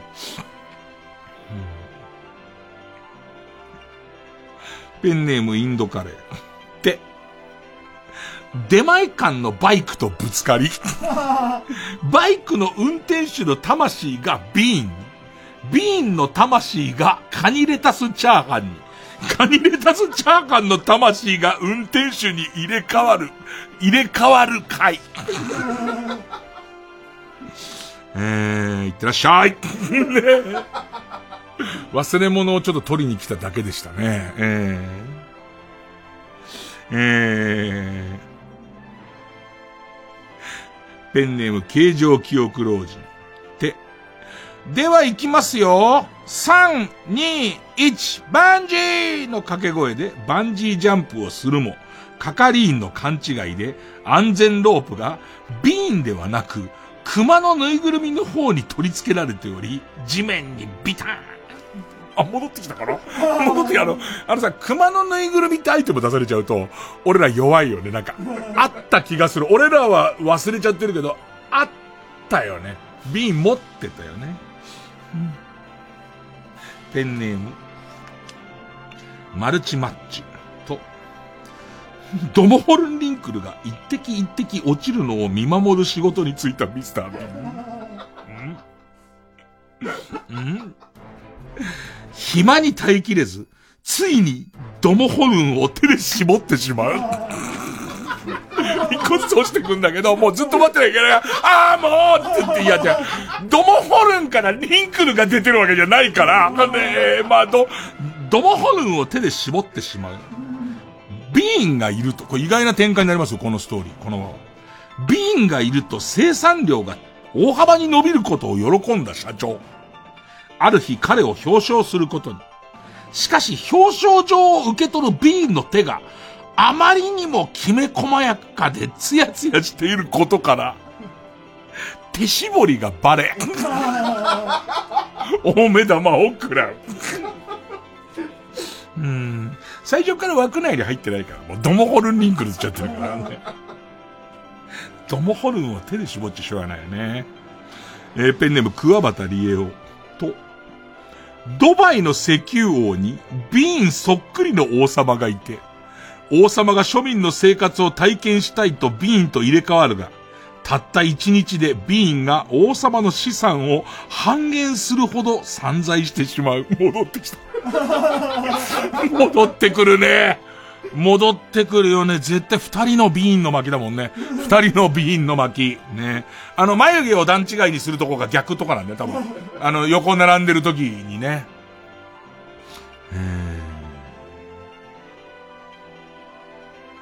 ペンネーム生ウニと、ドライブ中、先ほど寄ったスタバで買ったコーヒーを飲もうとするが、ドリンクホルダーにはまって抜けない。力いっぱい引き抜くと勢いよくフロントガラスにぶちまけて前が見えなくなり、叫びながら崖から、崖から落ちていくミスター・ビーンとミニ・クーパー。やや戻ってきたね。やや戻ってきたよね。コーヒーがバチャってフロントガラスに行っちゃってって見えない。ラスト。ペンネーム経由。と、東京に上京して早5年、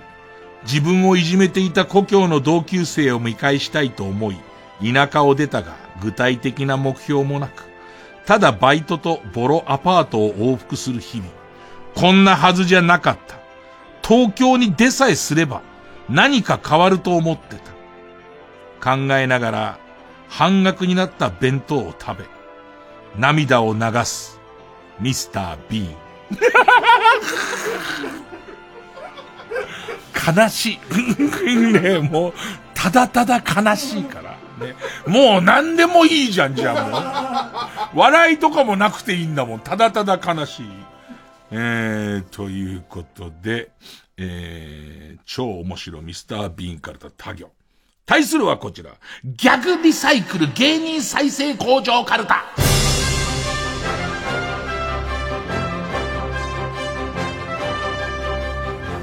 もうだから、ネタ書いてくれてる人もさ、あの、ミスター・ビーンファンがいなくなったっつって。今だっつって。今だはみ出放題だっつって。えー、た、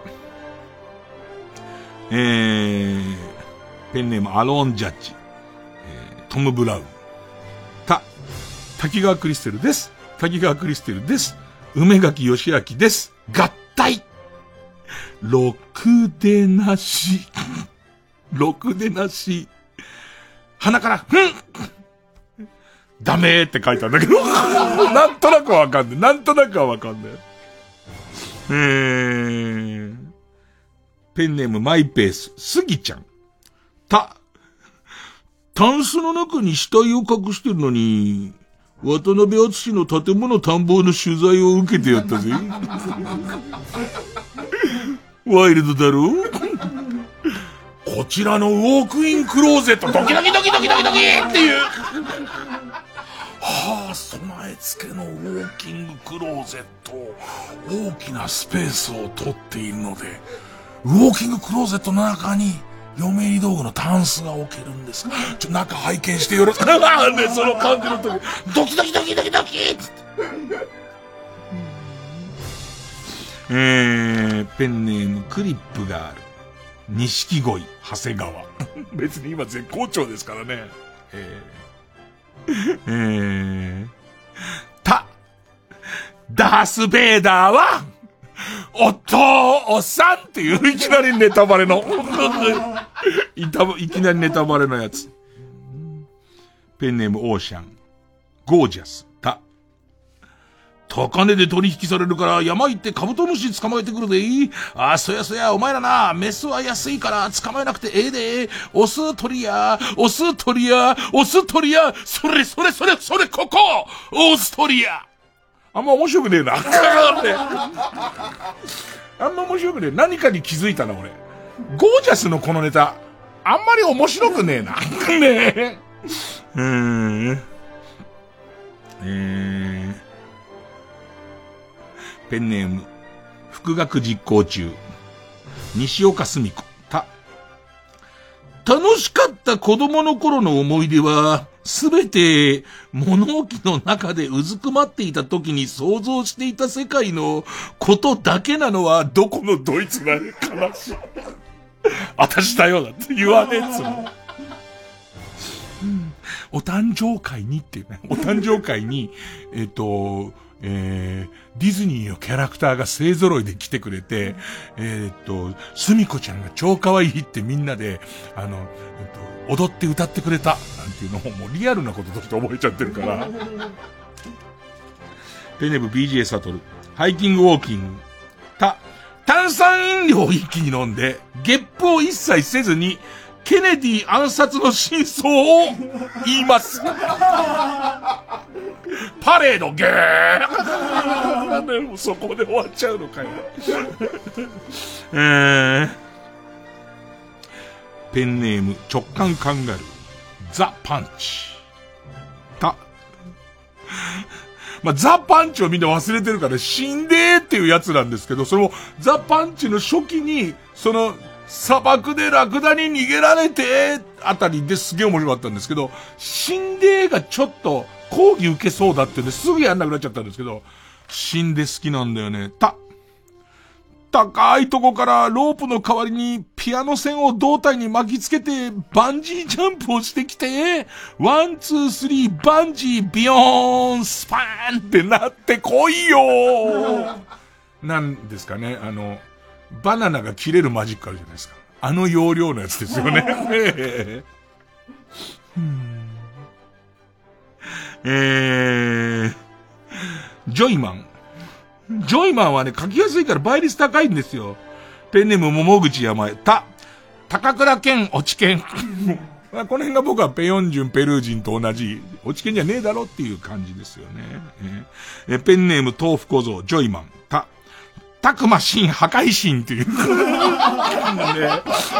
なんだろうね、この、ちゃんと韻を踏んでて、組み合わせが良くないとダメなんだ。だからすごい、採用基準がすごい難しいんですよ。ペンネームゴンボホリ、た、田原町出町っていう、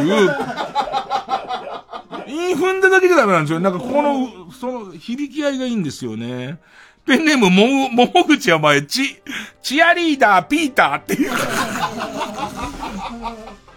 ねえ。え、ペンネームイエロー軍曹。西岡澄子。ち、ちゃっかりウィキペディアの芸風の欄に、漫談と江戸落語とだけあって、SM 云々は、書いてない女芸人は、どこのドイツだい？私だよ調べたらね、そうなの。あの、漫談と、江戸落語って書いてあって、SM の絵の字も書いてないっていう。えー、ペンネーム、4番ファースト君を、ナゴン。ち、チーバくんのアナルは勝浦だなっていう 新しいパターン。えー、ペンネーム、はどこは授乳中、ち、小梅太夫。チュー、ばっかかと思っていたら、グナシーの焼きそばでしたちくしゃてかね、あの、本家の小梅より、ちゃんとしてる。ね、本家の小梅太夫より全然ちゃんとしてますからね。えー、ペンネーム昨日から捻挫。いつもここから。ち。チンポジを直そうとしてポケットに手を入れてる人がいるよ。かわいいね。いつもここからいろんなのあるからね。チンポジを直そうとしてポケットに手を入れてる人がいるよ。かわいいね。調整繰り返してるうちに勃起してきて、ポジションどころじゃなくなってるよ。かわいいね、じゃね全然可愛くない。うん。えー、ペンネームイエロー軍曹、スギちゃん、つ。釣りバカ日誌の DVD ボックスを一泊二日で借りてきたぜ。うーん、た、長期延滞して金払うつもりだぜ。ワイルドだろペンネーム日陰大好き。いつもここから、つ。鶴野武史のカバー曲を聴いただけで原曲聴いた気になってんじゃねえぞ、バカ野郎、てめえ、この野郎。バカ野郎、この野郎め。この野郎め。鶴野本人もカラオケ気分で歌ってんだぞ、バカ野郎、この野郎め。いや、本当に、あの、最初にあれをリリースした時に、あの、カバーアルバムをリリースした時に、もう、本当に頑張って、片っ端からカラオケボックスで練習したって言ってたんだから、本人は。ねえ本人が言ってたんだから。えー、えー、ペンネーム。これもさ、文字で捉えるの難しいんですけど、えー、我慢ソースビチョリノスケ。つ、ハリウッドザコショウ。続きまして、誇張しすぎた北斗晶やります。ケンスケケンスケバカお前ケンスケコスコスコスコスコスコスココスコスコスコスコスコスコスケンスケンベレンゲンベンベンベンベンゴースゴースゴース俺もよくできると思うよ。文できたやつだからね。最近すげえ多用してるさ、五木ひろし超面白いよね。べちょべちょみたいなやつ。えー、ペンネームオーシャン。ゴージャス。つ、津軽海峡をみんなで泳いで、北海道に上陸するぞ。あれ？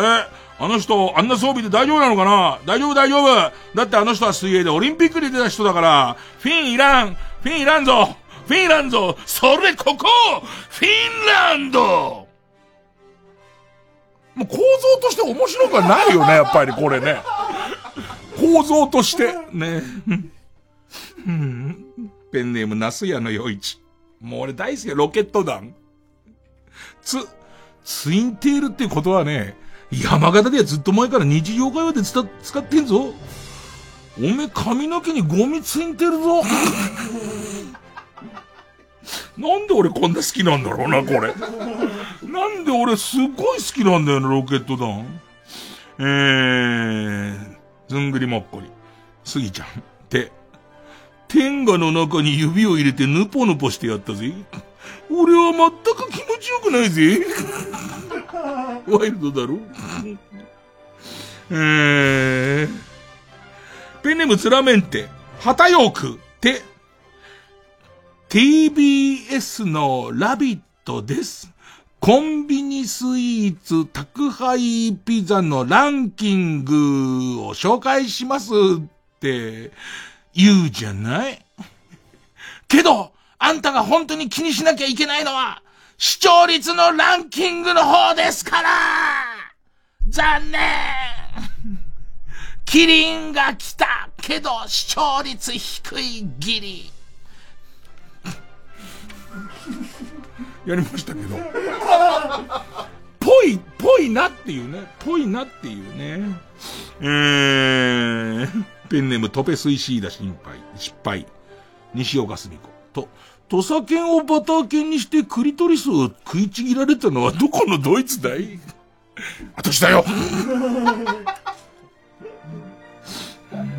ナスヤの夜市、ロケット団と、ドルチアンドガッバーナって言葉は山形では昔から普通の会話で使ってんだよ。父ちゃんかけっこで絶対1位を取るち、ガッバーナうん。あ、ロケット弾はもういいです。大丈夫にな、何かわからないですけど、僕の中で山を越えましたね。えー、ペンネーム昨日から挫折。ゴージャス。突然この人が新しいパパだって言われても心構えができてないよ。どうしよう。新しいパパが急に来たなんて。パパが急に来た。パパが急に来た。パプアニューギニアそれここパプアニューギニア俺ちょっと大丈夫になってきた。ゴージャスちょっと面白くなってきたわ、今。えー、そんなところですかね。さあ、ということで、えー、超面白ミスタービーンカルタ対、えー、ギャグリサイクル芸人再生工場カルタです。えー、リスナー投票で勝ち抜くカルタを決めます。勝った方、と思う方のカルタが超面白ミスタービーンカルタならメールの件名にカタカナでビーン。えー、勝ったと思うのがギャグリサイクル芸人再生工場カルタならメールの件名にカタカナでギャグと書いて、メールの本文の方に住所、氏名、年齢、電話番号を書いて、これからかかる曲の間に送ってください。投票は1人1回で、抽選で3名様にバカ力カードをプレゼントします。メールアドレスは baka.tbs.co.jp baka.tbs.co.jp です。ほんじゃ曲がですね、えー、曲、えー、スタッツ松高子ウィズ 3X でプレゼンス愛受付開始。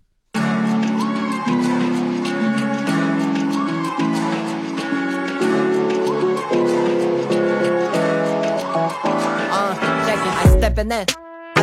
it's a mistake for definite. Girls ain't look back and boys never learn that. Switching, side and you cry in the kitchen. You're stuck in my love, can't reach it. うんざりしたり期待したり忙しい心。あなたには知られてもいいんだけど、でも今日終える。永遠にチャンスはなくなる濡れた思い洗濯物のように揺れる、uh, Deja vu I want is nothing My radar is buzzing Gotta go if you're coming よそ見してるマニー不思議したくてまた甘えてる、uh, この肩と手と耳君にカスタメのものオーナイロン過ぎて東の窓息を吐いて角火災誰を入れよう夏の迎えは来るのかが不安な春。この書きかけのドラマには続きがある。流れる時に立ち止まる。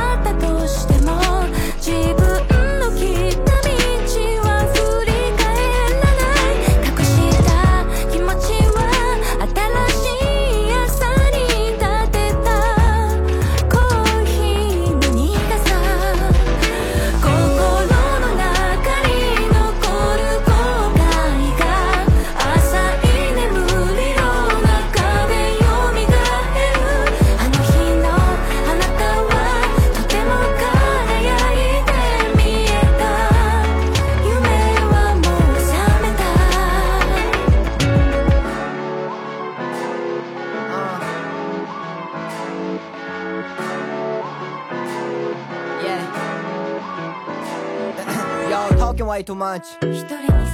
I'ma roll down, you tryna say something kind. I feel stressed about it. 路肩に伸びる影 still cry about it 飽きるまで生きるまでまだ知らないことの方が多いのにどうして全て知ったふりして歩いているウィークデイ待たせてるかも一生もののあなたをまあお待ちなさい Put the spotlight on me like a moonlight Who is my starlight 一人身の one night Escape to the paradise 溶ける ice on and on Feel like talking on Phone not enough you know I fall into toes just a moment ああステーションには確定すらももう止まらない溢れた思いを誰もグラスに戻せないが思い返す。歌は存在の軽さを忘れていた私に胸を貸す。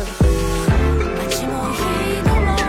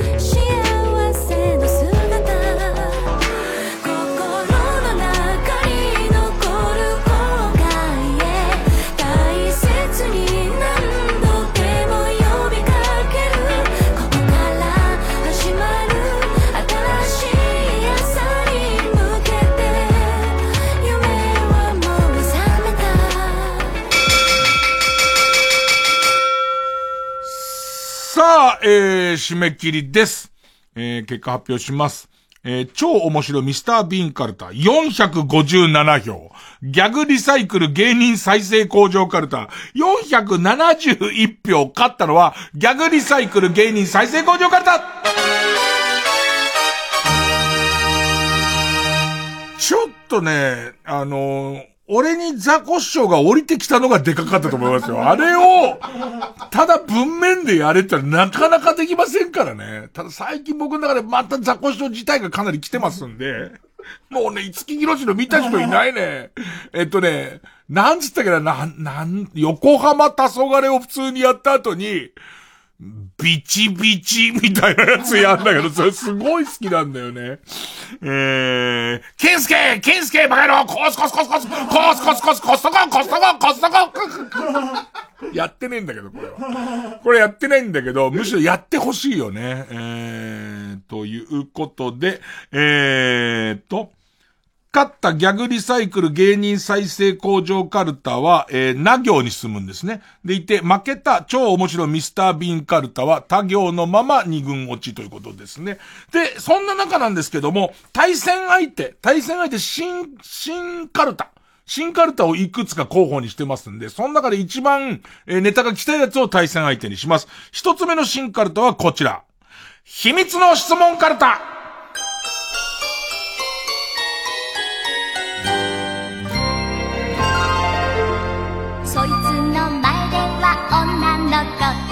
えー、利用者がパスワードを忘れた時のために設定する自分だけがわかる質問と答えのカルタというね。えー、ペンネームトンヌラさん作ってくれました。あ、えー、アナルに入れて気持ちがいい野菜は？って。ゴー、ゴーヤって。ちゃんとその、でもこれだとさ、割と他人に分かっちゃうけどね。自分特有のじゃないじゃんか。だいたいアナルに入れて気持ちいい野菜ってゴーヤじゃない？だから、ね、えー例題、さ、3番目のお母さんの名前は？答え、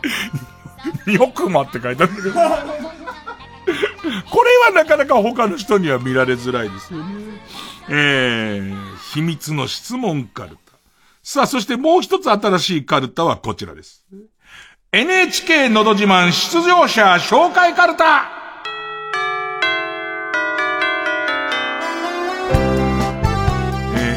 NHK ののど自慢大会の司会者になって個性豊かな出場者の人となりと曲名を紹介するカルタです。えーペンネーム貞吉さんからいただきました。えー例題お。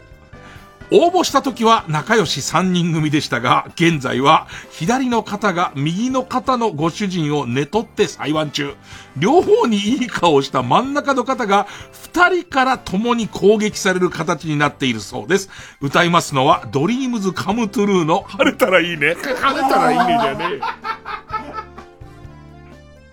え。えー、例題。よ。夜逃げの途中で来てくださいましたので、仮面を被ったままのご登場。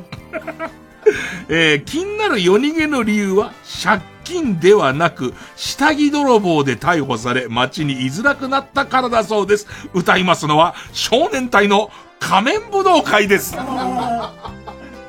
えーさあ、そしてもう一個こちらです。令和、プロ野球アップデートカルタ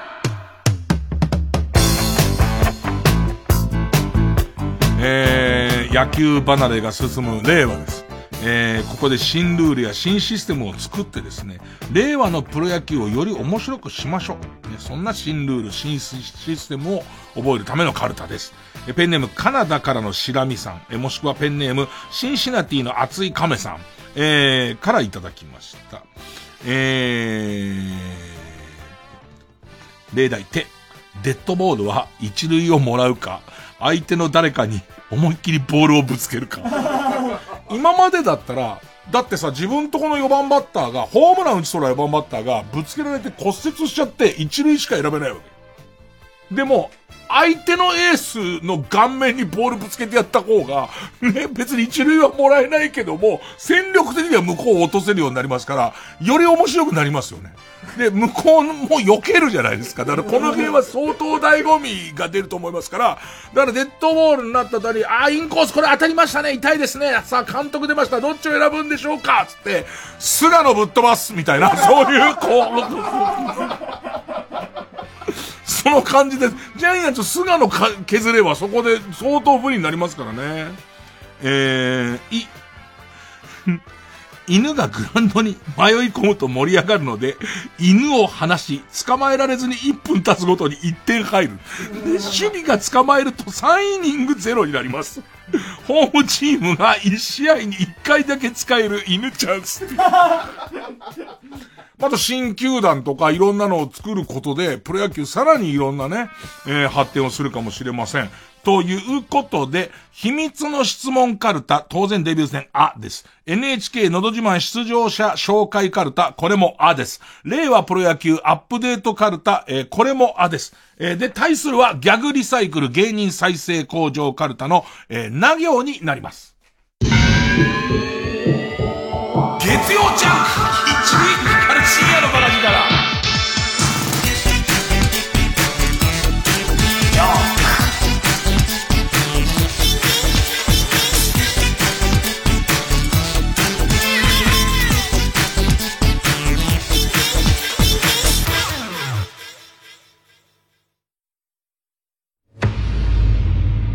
女性の制作陣が手掛けたちょっとエッチなお話。オーディオムービー第5弾。モイスチャーなラブストーリーの現場は教会の国会室。ご安心ください。ここでのことは誰にも漏れることはありません。この目の前のカーテンは閉じたまま話すのですか？秘密を告白して解放される。二人だけの密室。いつしか生まれるのは別の感情。禁断の国会室。絡んでしまった糸を解いていきましょう。この作品は成人向けの内容です。一人でこっそり目をつぶりイヤホンやヘッドホンで聞いてくださいね。詳しくはオーディオムービーで検索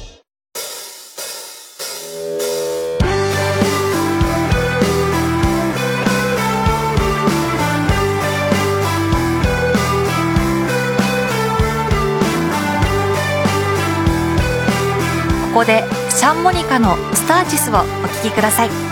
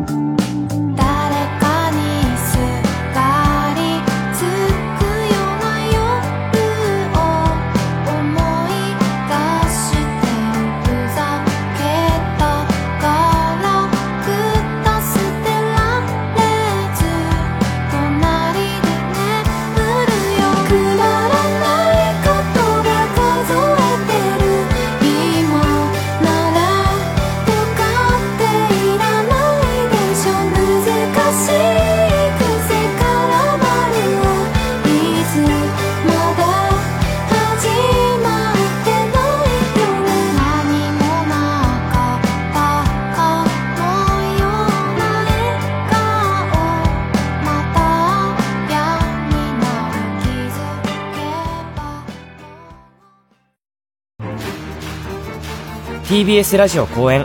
ハイパープロジェクション演劇配給日向翔陽役の大悟小太郎です。影山飛雄役の赤名龍之介です。演劇配給シリーズ最新作「頂きの景色」に5月9日まで上演中です。初演から5年半演劇配給はついに終幕を迎えます。物語は春高準々決勝日向とかもめ大高校補修部の小さな巨人対決が実現します公演の詳しい情報は演劇配給公式ホームページや Twitter でご確認ください。熱狂興奮感動。演劇配給は最後まで止まらない。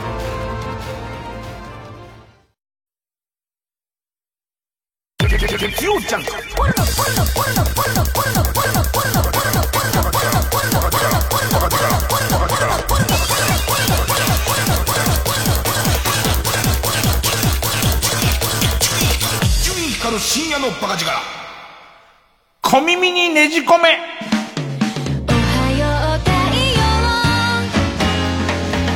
まあ、とにかく、もう情報が溢れるこの世の中で、皆さんがちょっとこうネットやテレビや雑誌等で、小耳に挟んだ情報をください。で、それを我々が集めてですね、聞きたくもない人の小耳にねじ込んでいくという、中耳炎になっちゃうって言われても、もう知ったこっちゃないです。こっちはねじ込んじゃえばこっちの勝ちですからね。えー、ペンネームウルリさん。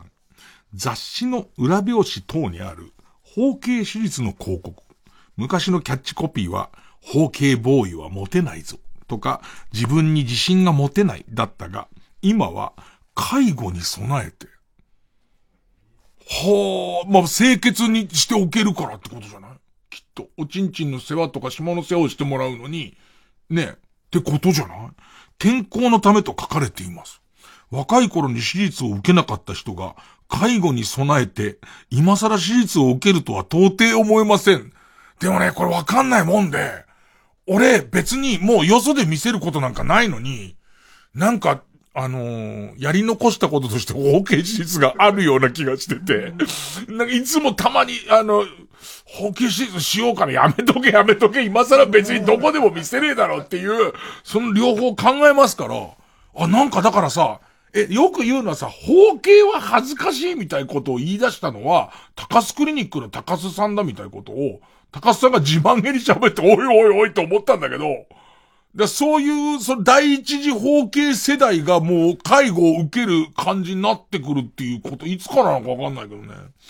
えー、これ多かったんですけど、ペンネームその竿を立てろさんが早かったんで。イギリスのヘンリー王子がアメリカの企業の役員に就職し、最高インパクト責任者という役職に就いたそうなんですが、これがチーフインパクトオフィサー。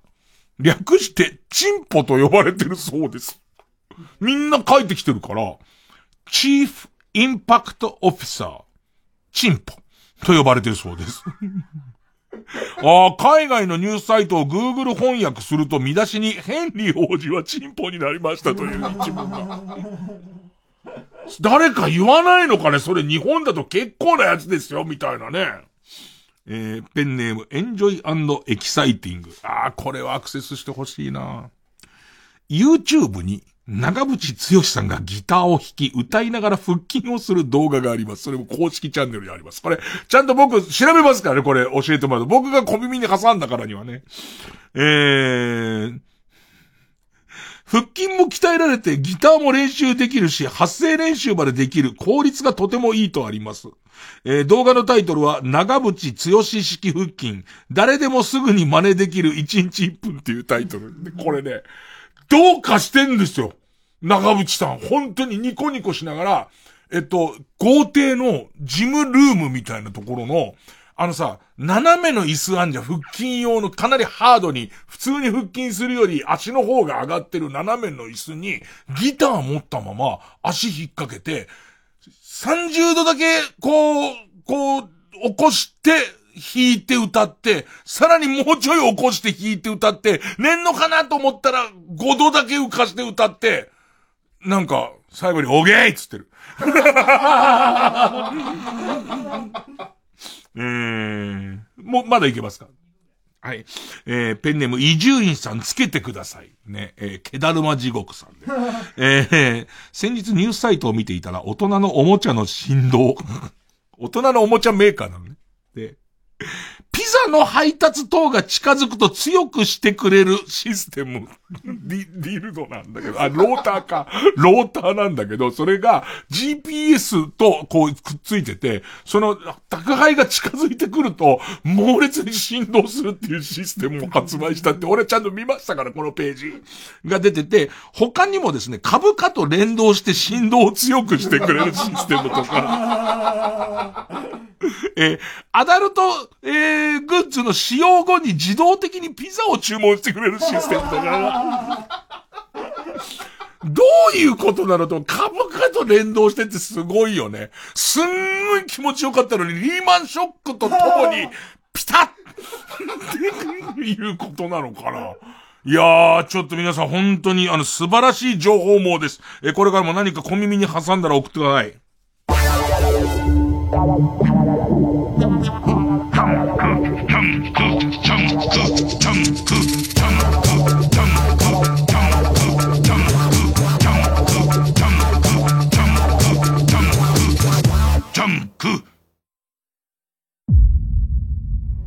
壮大なる人生の旅路。その最果ての地で手に入れたものは将軍渡辺謙とインカ王宮沢ひよが対決。今に響く傑作再び伝説の舞台アンコール上演。パルコプロデュース2021ピサロ。主演渡辺謙出演宮沢ひよ栗原秀夫大鶴佐助長谷川初則ほか。TBS ラジオ公演で5月15日から渋谷パルコ劇場で上演。チケットなど詳しくはパルコステージで検索。渡辺謙主演ピサロ。ぜひご覧ください。TBS ラジオ905954毎週金曜夜12時からのマイナビラフターナイトでは今注目の若手芸人を紹介しています。ゴジラとメカゴジラだ バカ！ダブルパチンコ。マイナビラフターナイトは毎週金曜夜12時から。TBS ラジオジャンク。この時間は小学館中外製薬マルハニチロ伊藤園ホテルズ他各社の提供でお送りしました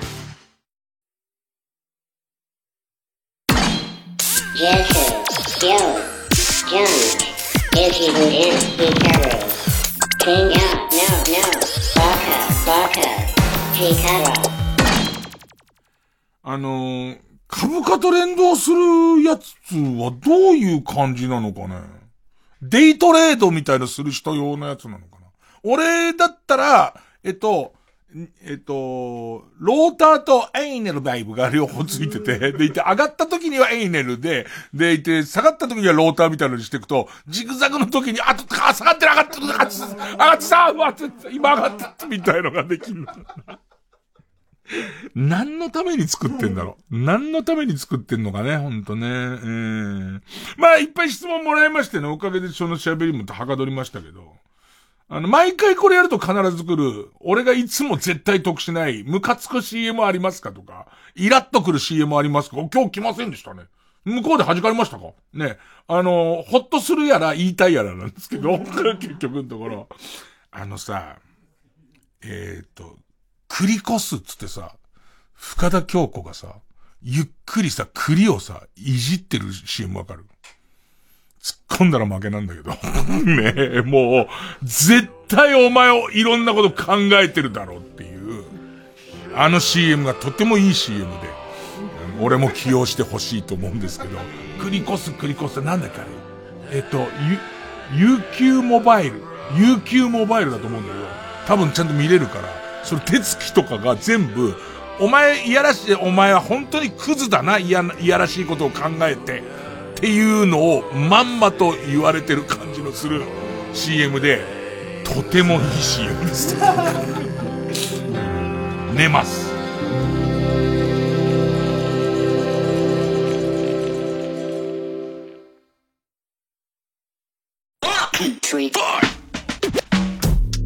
日本を代表するクリエイティブディレクター佐藤柏多種多様なクライアントを対象として革新的なブランド戦略を手掛け国内外から注目を集める佐藤柏のおよそ30年にわたる活動の全貌を網羅する展覧会。佐藤柏展 TBS ラジオ主催で5月10日まで。東京国立新美術館で絶賛開催中。詳しくは TBS ラジオのホームページ。イベント情報をご覧ください。佐藤柏の唯一無二のクリエイティビティをぜひ感じてください。TBS ラジオ。90.5MHz 空気階段の単独ライブのグッズ好評販売中です。空気階段の単独ライブのグッズ好評販売中って言ってます。3時です。